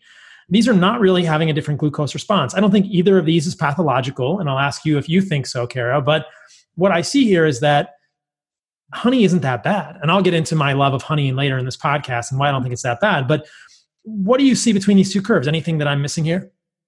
No, I would make a very similar assessment. They, while they look different when you first glance at them, they're very similar in that, yeah, one has a little bit of a longer tail, but the other one's a little bit higher.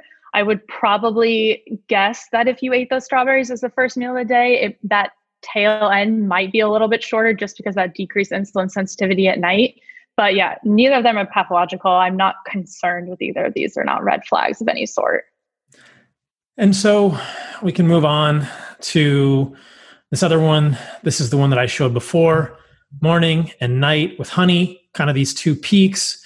And you can see my overnight glucose is pretty low. It's in the 80s. I get this little peak here and then it goes back down. Which is normal too, because a lot of people get a little tiny peak between like 4 and 6 a.m. And that's just cortisol starting to react. Your liver is creating some glucose. Everybody gets that, but it should come back down. So people with hmm. insulin resistance, it peaks around 4 a.m. and then it doesn't come back down. So that would be concerning. But it is normal to have a little peak in the middle of the night. So this is what I did for you all last night. I didn't like this. I ate honey in the morning yesterday on the 21st of May. And you can see here, my peak doesn't even go to 108. Look at the y axis on these. Here's my fasting, or at least my, you know, my overnight blood sugar is around 70 or 60s. My peak in the morning goes to 108. I did a workout in the middle of the day at the gym. It goes up a little bit. And then I eat here. And I ate kabocha squash, which is not something I like because of all the fiber. And you can see what happened to my blood sugar. Well, it didn't go up that high, but look at the area under the curve here. It's a very prolonged peak. It probably affected my sleep um, a little bit poorly because it was just so long that it was kind of elevated above what I've come to consider as my baseline. So I am no fan of fiber, you guys, but I wanted to show you the difference between a honey peak and a kabocha squash peak. And the area under this peak is even bigger than the area under the honey peak for an equivalent amount of carbohydrates. So if we're looking at glycemic variability, I don't think either of these is bad, but there's there's no magic to eating fiber with your carbohydrates, in my opinion. And I don't think this is a this is a pathologic peak. Uh, this did not feel good to me. I was um, I can feel my stomach is distended. I can feel that it's very full when I eat fiber now. And as you all know from listening to me previously and reading my book, and I'll go into some of these studies in a second, we know that fiber can be detrimental in terms of nutrient absorption. But what do you see when you're looking at those two curves, Kara? Anything that I'm missing there? Yeah, you could definitely tell the difference, even just between the squash and the strawberry, um, which is, you know, they're different than honey. The strawberry's probably a little bit more fiber than the squash, but the squash is a much bigger area of the curve. Again, I agree with you that I wouldn't consider this like alarming. It's not by any sort of medical standards a high glycemic variability but it is a much bigger area under the curve than the strawberry. And the other thing I will say, while this isn't scientific, people tell me this over and over, everyone starts to feel good at a certain level of their baseline glucose and a certain level of glycemic variability. People, it really enhances the mind body connection to be able to see what's happening on the inside with real data in real time and then how you feel subjectively. And a lot of people will be, when I go above 120, I don't feel good. And I trust them. Like that has legitimacy to it. And some people say when I have a prolonged glucose spike like you did, like maybe it didn't go high and it's not considered pathological, but it went on for three hours and I just don't feel good. And so that is something to take in consideration as well. It's it's not necessarily scientific and it's extremely subjective, but people tell me this over and over without being prompted that they'll find a certain number that they just feel good at. And I do think you have to acknowledge that and listen to your body at the end of the day. Yeah. And I could tell last night I wasn't super stoked. So I want to show um, this is a typical carnivore diet. This is not my diet right now, but this is pretty much this is even a little more bumpy than I've seen other carnivores, but this is a carnivore diet without honey and carbohydrates. You can see that when you, in a normal day, this person's blood sugar is kind of moving around. They get a spike to about 95 here in the middle of the day. They go down in the middle of the day while they're walking and they come back up.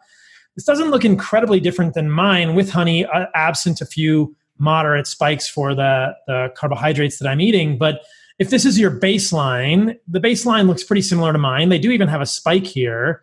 And so I just want to contrast that with what I'm doing right now um, and show people what a, a, typical carnivore diet might look like uh, without the honey. Again, this is not mine right now, but in the past, this is pretty much what I've seen and what other people I've worked with have seen. Something like this, pretty flat. You can see these in my book as well if you want to see what a, a carnivore diet looks like without carbohydrates. But again, we don't need to fear the carbohydrates just because there's a spike mm-hmm. there.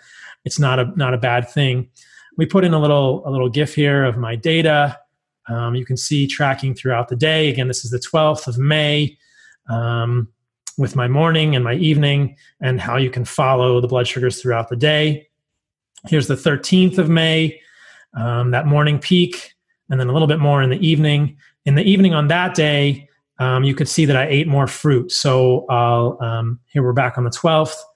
And then in a moment here, you'll see the data again from the 13th, where I had fruit in the evening, and you get this kind of wider peak um, with essentially the same area under the curve. This was peach and strawberries on that fruit day. So uh, mm-hmm. here's the 14th of May and um, back to the 12th. So again, I love you all, but I don't think I'll be eating fruit and kabocha squash for any time in the future. I really found with this experiment that if I eat a moderate amount of honey, even a pretty good amount of honey by most people's standards, 50 to 75 grams of carbohydrates of honey in the morning, my blood sugar stays under 130. It comes back very quickly. It doesn't affect the blood sugars the rest of the day. And I'll eat a little bit less in the evening to try to keep that blood sugar around 140. It feels fine to me. And um, why am I doing this in the first place? Why have I continued it? I found that, um, though again, I didn't do a carnivore diet, I didn't do a CGM when I was doing a strict carnivore diet, but I just found that long term ketogenic diets for me, I wanted to see what it felt like with carbs, and I felt a little better with carbohydrates, I have to admit, in the gym and overall. And I really was struggling to manage my electrolytes with a long term ketogenic diet. I have to admit this, you guys. And in the book, I talk about this and I say I was doing lots of salt and magnesium, and you can do it. I just found that I had much less cramping and um, it was much easier to surf and work out and do movement practices when I included carbohydrates from time to time. And then I didn't see a negative to including them every day. Now, I will say again that I am doing carbohydrates within a small window, that my eating window every day is, is compressed, that I'm waking up in the morning and I have ketones in my blood. I'll check my ketones in the morning. I have ketones in my blood. I'm clearing out my liver glycogen overnight. I'm waking up in ketosis, and then I'm giving my body back some carbohydrates. I don't have any problem doing long periods of fasting now. I don't have any problems going between meals. I'm not getting hypoglycemic between meals, as you all can see from my blood sugars. And if you go back to look at my data, especially the data from even um, yesterday, the um, or any of these days this week, we can see that in answer to the question of this podcast, carbohydrates do not cause insulin resistance. This is not an insulin resistant profile. I've been doing honey and carbohydrates every day for two months, and I don't have an elevated fasting blood sugar. I don't have an inappropriate postprandial response, and I don't have an elevated fasting insulin when I've checked it in the lab. So, carbohydrates do not cause insulin resistance, you guys. If carbohydrates cause insulin resistance, if honey every day caused insulin resistance, this would look very differently. All of these would look very differently. This is not an insulin resistant profile, and this is after months of using this carbohydrate every day. Honey is not causing insulin resistance for me. And for me, it does appear that it's helping me manage my electrolytes more easily. And I don't see any downside to it. Does that mean that I won't do some days that aren't full carnivore, or I should say zero carb carnivore? No, it doesn't. I'll definitely do that from time to time. And it's important to note that for me, the honey is not causing uh, it's not causing hypoglycemia. It's not causing brain fog. It's not causing me to crave foods or have problems between meals. I can still go long amounts of times between meals. So it's a very interesting thing. Now, from a purist perspective, before you guys all pitchfork me, honey, you could even say that honey is carnivore, right? I'm not I'm not eating I actually have found that I don't like fiber and I want to get into some of the stuff on honey and I want to get into stuff on some of the stuff on fiber before we wrap up this podcast, but I don't like the way I feel when I eat fiber and I was reminded of that doing these experiments. I don't like the way I feel when I eat fruit I don't like the way I feel when I eat kabocha. It takes a long time to digest in my stomach. It feels very full. My blood sugars are no different. They're essentially the same area under the curve. And so, why would I eat those things? As you all know, I don't believe there are any unique nutrients in those things that we need if we're eating nose to tail. I also don't believe that the polyphenols in there are beneficial for humans. If you read my book, you know that. I have an end stage polyphenol deficiency, which I frequently flaunt on Instagram. Um, and you can see pictures of my end stage polyphenol deficiency there. And I don't think fiber is beneficial for humans. In fact, I think fiber is damaging for humans. And I'll get into some of that data in a moment. So that's where I'm at right now. And again, I know this is going to be a very interesting thing for people. A lot of people are asking me, why are you using honey? Well, because I want to be metabolically flexible. And I found that having carbohydrates to a small extent in the day, and I probably have a little more than 100 grams of carbs per day, improved my metabolic flexibility and improved my electrolyte handling, made me feel like I was performing better at my athletic endeavors. And it's not even really a plant food. It's a fermented nectar from a flower. To me, it seems extremely benign And I believe that evolutionarily, as you're suggesting, Kara, we probably would have had times where we were in ketosis for months or weeks or days at a time and then had an input of carbohydrates. And that kind of prevents uh, what we might call glucose uh, sparing at the muscles or physiologic insulin resistance. So um, I'm rambling now, but I want to share this data, which is also something you can find on the app. These are my analytics from the 20th of May, and you can see that the standard deviation is 11. So it's quite low, which is what you really want. On this day, my max was 113. I was in range, quote, you know, meaning I was less than 140 100% of the day, no spikes. And um, again, that standard deviation being very low is, is a key factor. Were I insulin resistant from doing honey every day for two months, my standard deviation would be much higher. So I want to show something that's interesting, and this is potentially the downside of a long term ketogenic diet. And again, there are many benefits to a ketogenic diet. We acknowledge that clearly. I acknowledge that clearly. Um, but I want to show you guys what we might consider something like uh, physiologic insulin resistance glucose sparing looks like. And this can happen in someone, this is in someone who's been doing a ketogenic diet for many years. I believe five years, this person, right? Yes, yeah. So zero carbs for about five years. Okay. Um, and as he pulls up the data, basically what we see is with each, it, it doesn't occur in the first year of a zero diet carbohydrate or zero carbohydrate diet. But after you hit, you know, year one, two, three, that fasting glucose just slowly starts to creep up. And so you can see this person, their fasting glucose is about 120. And this is after five years of being in strict, strict ketosis. So there's no there's very little variability you know there's no carbs in the diet so there's no swings in the glucose but the whole baseline is much higher. And as we talked about we like to see a fasting glucose below 90 so to me this is concerning. Um, like you said this is called physiological insulin resistance or adaptive glucose sparing. This is different than pathological insulin resistance that's occurring in diabetes but what's happening is that the muscles start to go into glucose refusal mode and they really only want fat and they really only want ketones because that's what it's now learned is the only fuel source coming in. But we do have glucose sensitive organs. So the body starts to compensate with this by creating more endogenous glucose. So the liver is creating glucose to make sure there's always some available because it has learned that there's never going to be any glucose coming in from food. And like you said, you can see this all the time. It's well documented on these false alarms with the OGTTs. So these people who are very low carbohydrate, when they do an OGTT and they have 75 grams of glucose, all of a sudden it shocks the system and they will definitely be labeled as a diabetic. I've had many people come to me who are like, I got diagnosed with gestational diabetes because I failed an OGTT.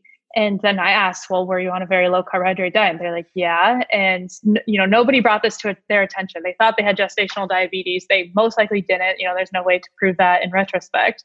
But we do some tests to see what their insulin sensitivity is, to see what their glucose tolerance is. And like you said, about three days of eating about 100, 150 grams of carbohydrates for those three days in a row.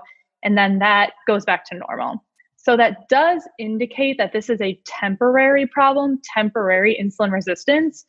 So we don't know. It's a little controversial if, this is a good thing or a bad thing, but like you said, to me, this indicates metabolic inflexibility, which is is not the goal of any of this. So if our body now is inflexible to using glucose and it takes three days to retrain it how to use glucose, that concerns me a little bit. And you know, for the most part, all of the research that's been done on, you know, fasting glucose being high and showing it associated with cardiovascular disease and all these other health outcomes, they're not usually accounting for insulin. I went back and looked and they're, you know, they're controlling for BMI, they're controlling for smoking, they're controlling for triglycerides, all these other factors, but very few of them control for insulin. So there is the question of, you know, if you're following a ketogenic diet and your fasting glucose is high, really high, 120 high, and your insulin is really low, you know, does that have the same detriment? I'm definitely concerned about it. I don't think this is physiologically normal to be without carbs for that long. I don't think it's evolutionarily probably what was happening. You know, most likely there was times of honey and times of fruit or carbs in the summer, and we most likely cycled between high, uh, higher carbohydrate, lower carbohydrate. So it concerns me from a metabolic flexibility standpoint, but um, it's up for debate. I don't like seeing it. And then when people are concerned about it and they want to bring that down, we incorporate some carbohydrates into their diet. And at first, they're going to have massive glucose spikes and it's going to freak them out and it's going to make them even more anti carb because they see this huge response as their body is relearning. But if we do it enough, th- that fasting glucose goes down fairly quickly within weeks. So it's an interesting phenomenon. Um, I don't know how you feel about it from a metabolic health standpoint but it concerns me. I have some concerns about it too, and I have to kind of give a hat tip to my friends, Dr. Mercola and others, who have really been championing this idea of cyclic ketosis for mm-hmm. years. And this idea, as you're saying, that isn't it interesting physiologically that we can go six months or nine months in ketosis and we don't see an elevation in fasting glucose?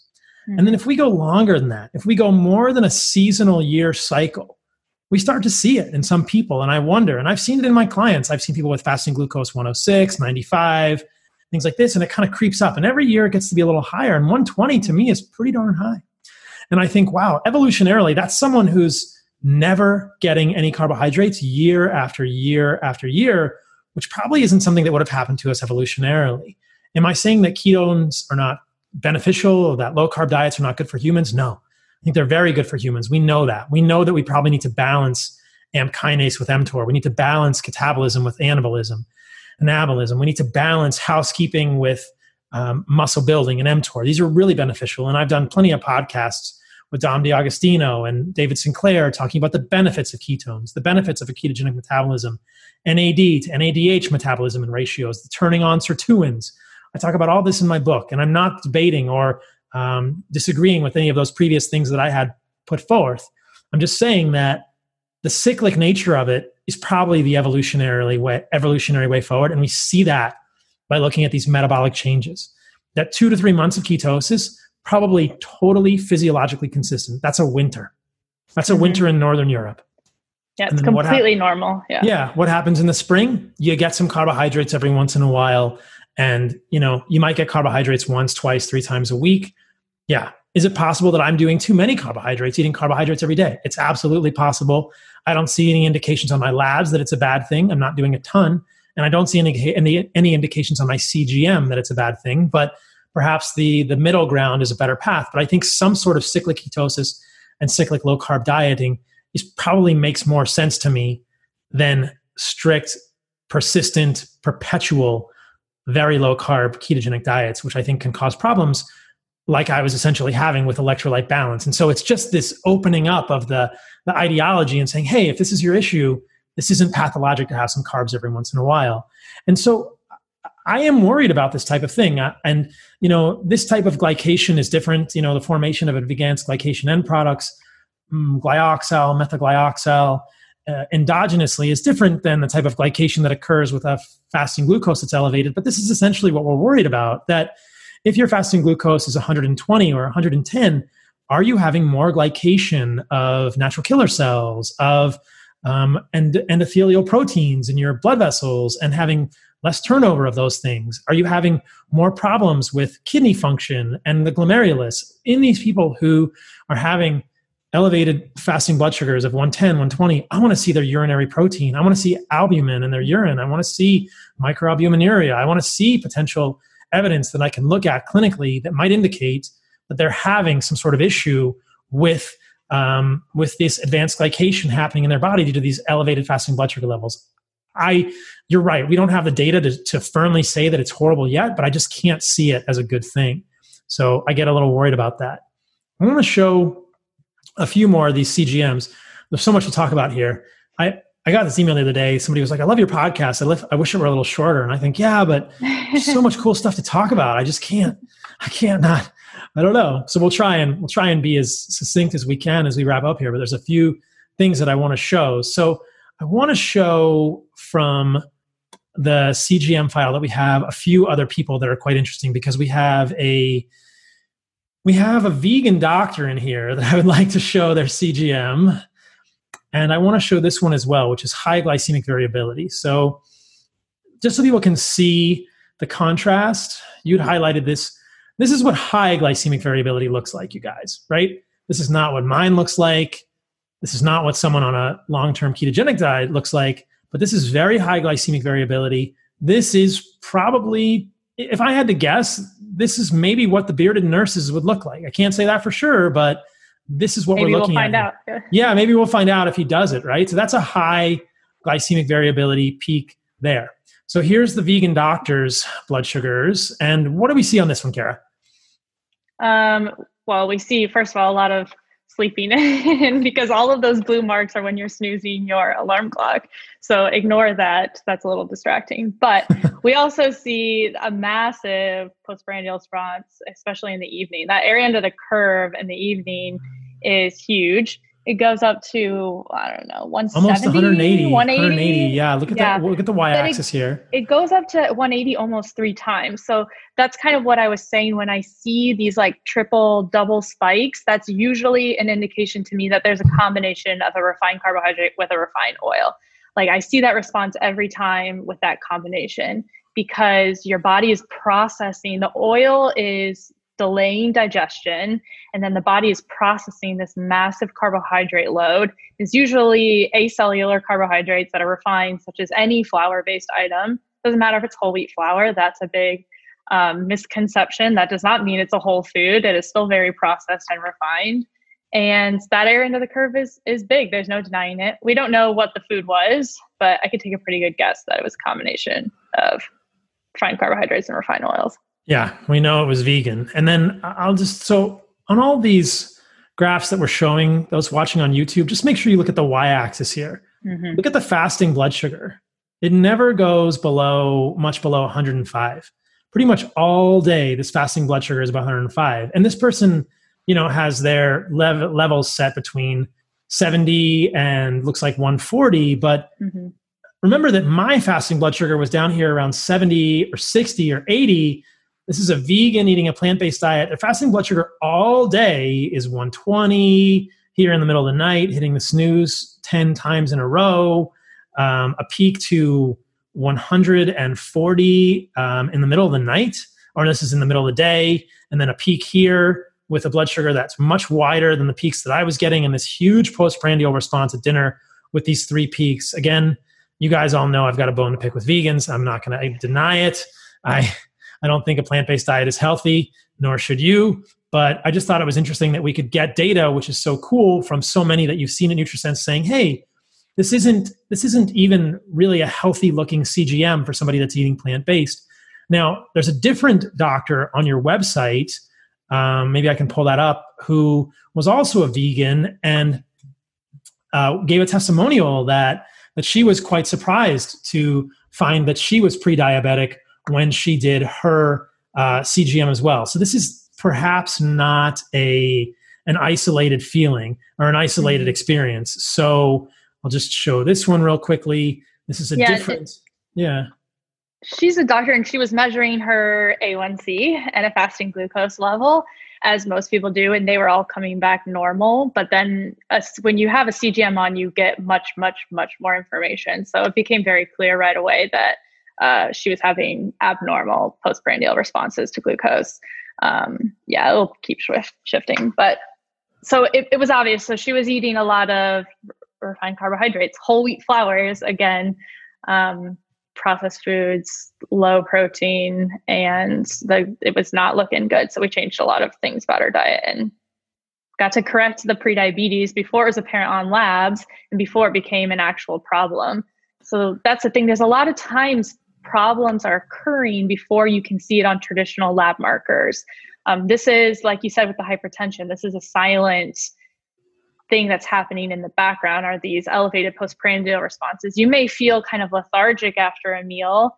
That's become normalized as a normal 2 p.m. slump. It's not normal. We shouldn't feel super lethargic.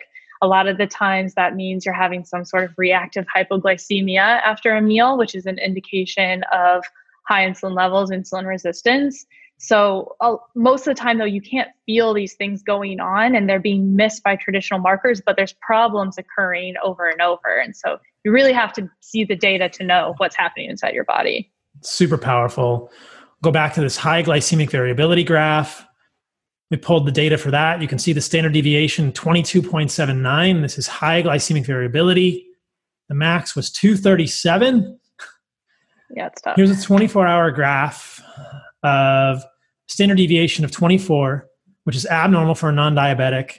And you say, notice the double, triple spikes and prolonged glucose responses. So I just want to show these to you guys so you can see the difference that this has. I mean, this is in the middle I don't know what time of the day this is, but look at this postprandial. Yeah, look at this postprandial hypoglycemia. Yeah. Look at these huge, wide peaks, these double, triple peaks. This is not normal. Not normal in any way, stretch of the or uh, way stretch, way not normal in any stretch of the imagination. um, tell me about this one. Yeah, you can see. I think if you scroll down a little, the meal is like a, a fried like beer battered fish. So again, that's that's flour and oil. Like this is the essential spike I see, and it's at night, so it only probably made it worse. So technically, we stayed below 140. So if you don't understand the nuances of glycemic variability, you might incorrectly i don't know if you could but you might incorrectly say like i always stayed in the green zone and didn't go above that threshold and you could think it's healthy but it's very obvious that it's not and this is a non-diabetic non-obese person. So this is what's happening in the background when you you don't realize it but we're having this massive area under the curve. It's huge and the double triple spike like we showed. Again another bad, one here. yeah. pretty wide spike. Pretty wide spike here more of the graphs. What's going on in this one? Yeah, those are Fritos and cookies. You can see too, like that big dip afterwards, but then it comes back up. And then that's the occurrence in the middle of the night from the cookies the night before.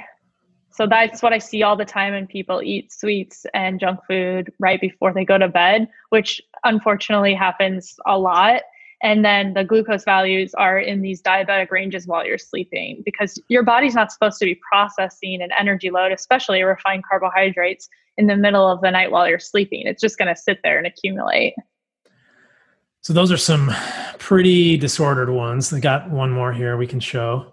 So now you all can see who are watching this on youtube what it's not supposed to look like. Look at the fasting blood sugar level Look at these multiple spikes. It never goes below 100 here. Look at this multiple spike in the evening. We can see what do you know what this person was eating here? Plant, plantain, plantain chips. chips. Okay, so this is a person that really has some evidence for insulin resistance, right? Yeah. And you're saying, you know, you ate 70 grams of total carbohydrates. She might be eating 15 and spiking to 200 and have a mass very under the curve. So you can identify very quickly that I'm not having a normal response. And in those people, we need to remove carbs. Ketogenic diet's probably going to be the best thing. And yes. you also need to be fasting. You need to be removing yourself from food at some times. Like, like you said, like you could handle a pretty high carbohydrate load and have a very normal response that is because you're insulin sensitive, but it's also we want to titrate our carbohydrate intake to our rate of glycogen clearance. So the more active you are, the more physically active you are, especially strength training, and the more you're fasting, the shorter your eating window, you're going to have a higher tolerance for carbohydrates. So that's important to keep in mind. Some people are limited physically or just don't want to work out. Like you're not going to have as high of a carbohydrate tolerance. You're not going to be able to have as many if you're never moving your body. I hope that everybody moves their body. It, you know, you can't out exercise a bad diet, but you also can't neglect exercise as an important component of longevity. It's extremely important. Absolutely. And just to contrast, this is my blood sugar, you guys. this is the difference. Like, this is what we have here. Look at the baseline, look at how big the spikes are, look at the morphology of the spike versus those other ones that are disordered. And I, I love what you said there that, and I agree with you completely and I think that a, a carnivore diet without carbs is, could be very helpful for these people in the situation of disordered insulin metabolism, in the situation of metabolic dysfunction, removing carbohydrates, incredibly powerful, incredibly mm-hmm. powerful. For those of us that are metabolically healthy, metabolically sensitive, we don't need to fear carbohydrates in certain situations. And that's kind of the message of this podcast. And that, hey, there's a lot of nuance here that you will miss just by looking at some of these other um, some of these other things uh, like A1C and other issues if you're not actually looking at the um, the glycemic variability. So let me dig into some stuff here that I think people will find pretty interesting with regard to honey. So honey, I, you know, it's just it's more of the same kind of fear based mentality. I fear, but people say, why in the world are you doing honey? Isn't that going to trigger candida? It's so much sugar. I've shown you guys my blood sugar responses to it. I've shown you guys my blood sugar response to it in in moderate to large amounts with a raw organic honey. Now, it's important to know that the majority of honey in the world, or at least in the U.S., is adulterated with with syrups, and uh, the stuff I'm getting is raw and organic, so it's not going to have it's going to be pure honey. But there's a lot of really interesting research with honey that I'll share a little bit of. Um, you know, they've used Ethiopian multiflora honey on fluconazole resistant candida species isolated from the oral cavity of AIDS patients. So, this is my answer to anyone who says, Isn't honey going to feed the candida in your gut? No, it's not. If it's good honey, it's been used as an anti um, as an antifungal against candida, which is so interesting. And then people will also be worried about um, honey with regard to dental health. And there's uh, a large amount of data with honey suggesting that it's actually helpful for data for dental health. Uh, effective honey in present, preventing gingivitis and dental caries in patients undergoing orthodontic treatment. And I don't know why we should be so surprised at this because honey is really a whole food. It occurs in a honeycomb, it occurs in nature, and it's not, you know, it's not uh, it's not the same as high fructose corn syrup. This is where I think so many are misled into thinking that a calorie is a calorie is a calorie. If it fits your macros, it's fine. Effectiveness of three mouthwashes, Manuka honey, raw honey, and chlorhexidine on plaque and gingival scores of 12 to 15 year old school children, a randomized controlled trial. So if you guys want to see what happened, the honey based mouthwash showed a promising antimicrobial effect on dental caries and plaque and gingival scores. What? Like most people would not ever believe that that could be the case. So again, I'll put all of these studies into the show notes for you guys um, with regard to honey, but there's a lot more where this has come from with regard to honey and both antimicrobial, antifungal effects, and um, as even as a, a, a, mouth protectant as a whole food. Last one uh, Journal of Medicinal Food from 2013. Honey and cardiovascular risk factors in normal individuals and patients with diabetes mellitus or dyslipidemia. Basically, they're saying that um, more studies are exploring other aspects of honey activity, such as its effect on blood sugar, body weight, lipid profile, CRP, nitric oxide, um, pro inflammatory prostaglandins, homocysteine. Growing evidence and scientific data support the use of honey in patients with diabetes, hypertension, dyslipidemia, obesity, and cardiovascular disease. Uh, if that's not a striking headline, I don't know what is. Uh, again, this is not fake honey. This is not the honey that you get in the little plastic thing in the grocery store with the bear and you just put it on your bagel. This is organic raw honey. Um, there, there's some nuance here that I'll have to dig into on future podcasts having to do with the differences between a whole food and high fructose corn syrup added to honeys. The last set of things I want to talk about is my my undying disdain for fiber, which was confirmed in this study, and I'll certainly let let you weigh in on this if you have different opinions. But um, uh, this is all stuff that I've talked about in my book, and you can all read about it there. But my experience with fiber in this uh, CGM experiment was not good. I don't like the way it feels. And as I talk about in the book, dietary fiber has been correlated with many negative things. It's been correlated with reproductive abnormalities. This is the biocycle study. I cite this one in my book, showing that dietary fiber consumption was inversely associated with hormone concentrations, positively associated with the risk of anovulation in females.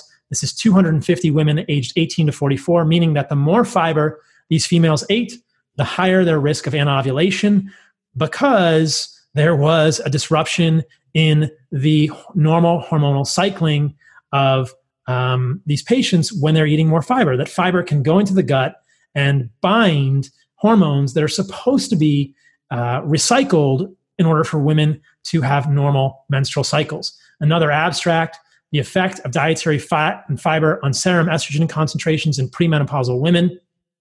They find that dietary fiber um, when independent effects were examined, high fiber alone caused a decrease in estradiol and sex hormone binding globulin.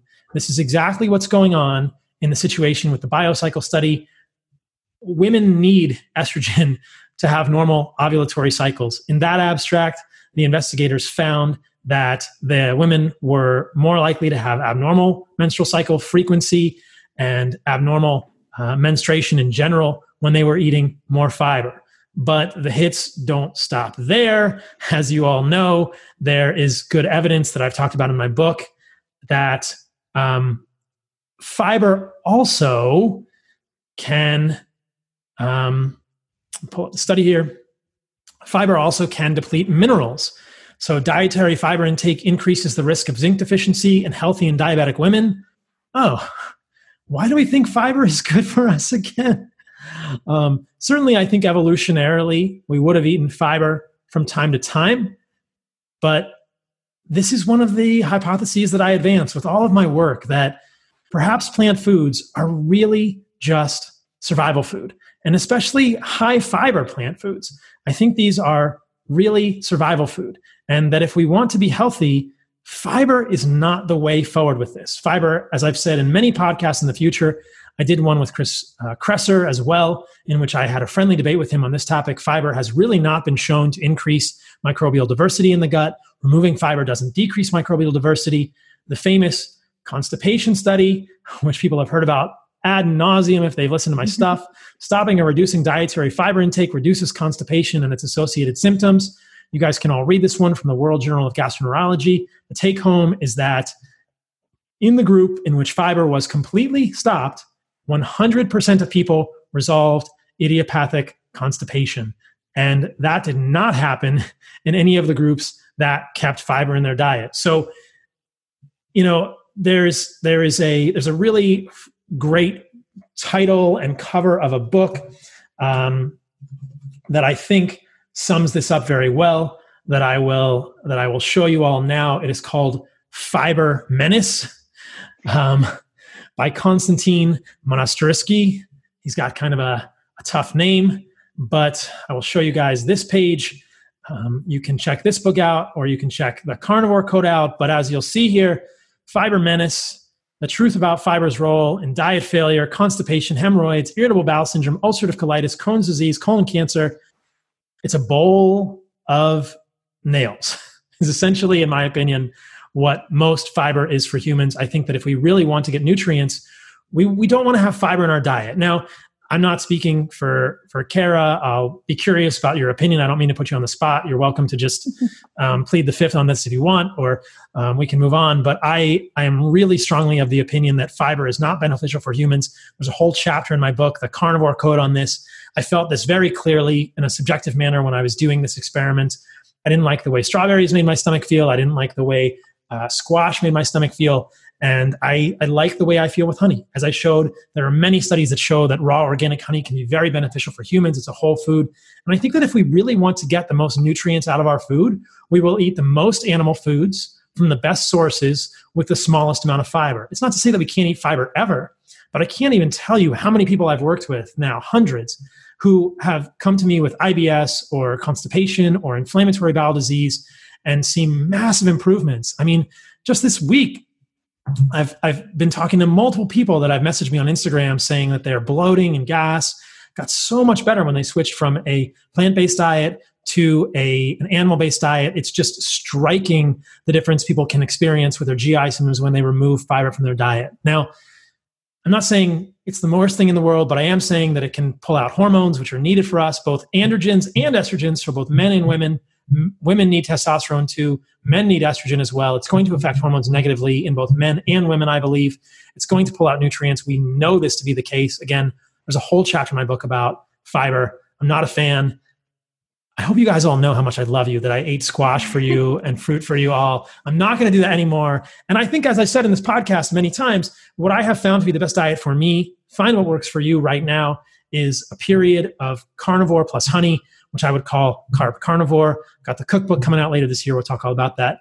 Any thoughts about that long rant, Kara? What do you think about all that? Am I just crazy? Yeah, I lie somewhere in the middle where I don't think fiber has all of the benefits that has been so long reported. Um, I don't inherently think that it's negative for a lot of people. I have recommended a no fiber, low fiber diet for a lot of people with those GI issues. And I think it can relieve symptoms for a large percentage of those people. So I think there is a time and a place. I don't inherently think it causes those problems for other people who aren't having any GI symptoms to start with. And then, you know, do you think it's possible that you feel kind of bad on fiber because you never have fiber? It's similar with just because your body's not used to it. Like, you think that might be why you don't feel good? Is it the fiber, or is it that you never have fiber? It's totally possible that um, as a carnivore for two years now, my stomach is smaller, or I'm essentially on a low residue diet. You know, studying for this board exam uh, for nutrition, it's very clear that for Crohn's disease, mainstream gastroenterologists will recommend a low residue diet, which is essentially a low fiber diet. So the fact that in people who have IBS and symptoms and inflammatory bowel disease, fiber could be causing problems is very clear. And I think that now that I've been without fiber for so long, it's probable that I just don't like the way it makes me feel. But I also take that as some indication.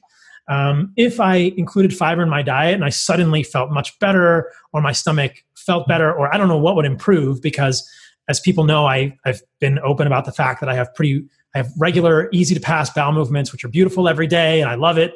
Um, you know, fiber doesn't make that any better for me, but I think you're right. And people who don't have problems eating fiber, maybe not a big deal. If you have menstrual irregularities, if you have hormonal abnormalities, if you have nutrient deficiency, realize that the fiber is pulling things out. And I think that the case that I'm trying to make primarily is that fiber doesn't really hold up as a benefit for humans. We don't need fiber. If it's not harming you, it's probably something that we've encountered throughout our evolution. Um, I don't think it's good for humans. And right now, my body's like, hey, I have no use for that. I don't need it. If I had a season where, say, I were in the savannah in Africa or in, you know, wherever, Northern Europe, and I had a season where I had to eat fruit every day, I couldn't get honey, my body might adjust. But right now, it's like, hey, I don't, I don't want that. I don't need that. So I, I completely acknowledge that it might be the fact that I haven't had it that makes it feel like it doesn't feel great. But I wanted to highlight the fact that it does have some negative effects potentially in everyone. Um, but again, if people aren't having problems, probably not a big deal. In the carnivore code, I do talk about a tier one carnivore diet. In the cookbook, I will talk about a uh, tier one carnivore diet in which I include some foods with fiber, fruit, squash, less toxic plant foods. That's why I wanted to eat them during my CGM because these are the foods that I'm going to be recommending to people on the mm-hmm. cookbook. They don't seem to do great for me. They don't look horrible, but I don't feel any better with them. But I think that they're they're the least toxic plant foods. But if somebody is listening to this and they have GI issues, my goodness, consider getting rid of fiber. You don't need it. Your gut flora is going to be fine. Everybody says, is my microbiome going to be okay? Your microbiome will be okay. Listen to the podcast I did with Chris Kresser. Listen to everything else I've done. Read my book with regard to all that stuff. So awesome. Well, we've gone almost two hours. my my emailers who say, I wish you'd make your podcast shorter are not going to be happy, but I don't think we've had a lot of fluff in this one. Anything you want to add to this before we wrap up? Is there anything that we you really want to highlight that we didn't cover? I think we got through a lot. Um, yeah, we got through a lot of the things I, I really wanted to talk about and really want to get across. You know, at the end of the day, number one thing I tell everyone is data over dogma, and I think you definitely agree with that. Like, test for yourself, see how you feel. If you do something strictly for a certain amount of time, and you don't feel good or your labs aren't what you want them to be, then it might not be the best option for you. Experiment and test for yourself. So be an advocate for your own health. Uh, traditional healthcare system probably not going to do it. So do it yourself. Take take it into your own hands. I love that data over dogma. And though I am widely accused of being a carnivore zealot, I I mm-hmm. cannot. I really don't think that I am, and I don't like to play into dogma. I like to be open minded, which is why I wanted to do this experiment. It's why I wrote the book in the first place. It's why every author continues to learn and, and explore and find nuances. And I think that this carbohydrate experiment has been open, eye-opening for me. Again, like I said, I don't think ketogenic diets are dangerous or harmful. I think we probably should cycle in and out like most people do intuitively.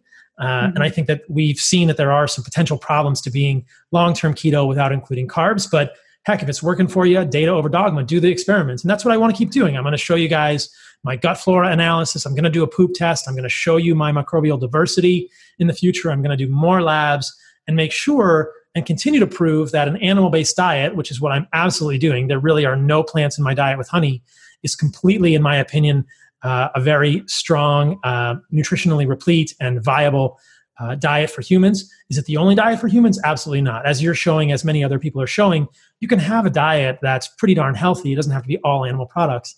I think that after all this awesome information that you've reviewed with me on this podcast, most listeners will probably want to know what's your diet like? What'd you have for breakfast this morning? Yeah, I am omnivore, I guess is what you could call me. I don't follow a specific diet. Like I said, I do a pretty like two to three month ketosis period in the winter and cycle in and out and keep my eating window short and I work out pretty heavily. So I do have ketones at trace levels throughout the day, even when I'm eating carbs. Um, and for breakfast, I had three scrambled eggs cooked in butter, uh, an avocado, and some blueberries. So it's like relatively low carb, pretty high fat, high protein, like 20 to 30% of my calories from carbs probably. But my number one food rule always is whole foods, like as close to the natural state as possible. And I think if you do that, you're going to be much better off than vast majority of people. So like that's my golden rule to everyone is just eat real food. Eat real food always, just whole foods. I think it's the first step. I think it's the first step. And as we talked about, for some people who are markedly insulin resistant, they're going to need more. They're going to need to take out carbs. They're going to mm-hmm. need to take out more than they're going to need to take out even real food that's grains and things like that. Yep. But I mean, I'm biased. You know, I see things through the lens of carnivore MD, but you know, your breakfast is carnivore-ish in my opinion. That's tier 1 carnivore. Anyone that's read my book The Carnivore Code will know that fruit and like you're saying avocado is a fruit. These are foods that will be in my cookbook. These are that's a kind of a carnivore-ish breakfast. So that's great. So as we wrap up, there's one more point that I want to make, and that is that by ethnicity we see differences, and there's very there's a lot of individual variability. Just because this is the way my numbers look, it's not necessarily the way someone else's numbers look. And you and I had talked about this offline that you had had friends who ate um, different people who ate the exact same food and had different glycemic responses to it. So, again, highlighting the importance of inter individual variation and inter ethnicity variation. And what we know is that there are very high rates of insulin resistance in East and Southeast Asians and um, in those of African descent. And so, in those populations as well, you might look skinny and have a mm-hmm. lot of visceral adipose tissue and be very insulin resistant. This is something to not ignore. And you know, it's interesting. I I was not aware of this. Um, you know, my friends were asking me, um, is is studying for that that nutrition board exam valuable?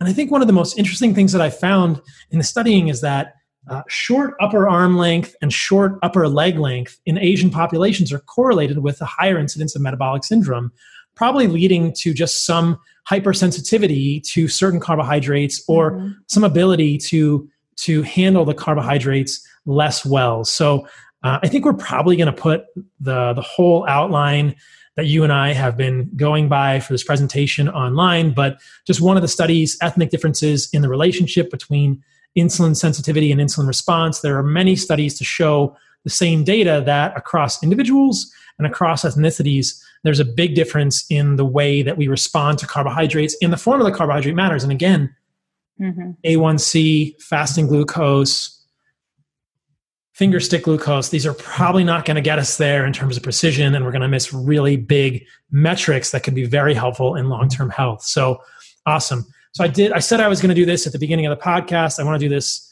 live. I've got people who are watching, you can see I've got my CGM on. I can just take my phone and put it on the uh, on the arm and get my blood sugar readings for breakfast and i'll show you guys in real time what my uh, what my honey this morning looked like with i believe i had steak and honey and liver and there it is.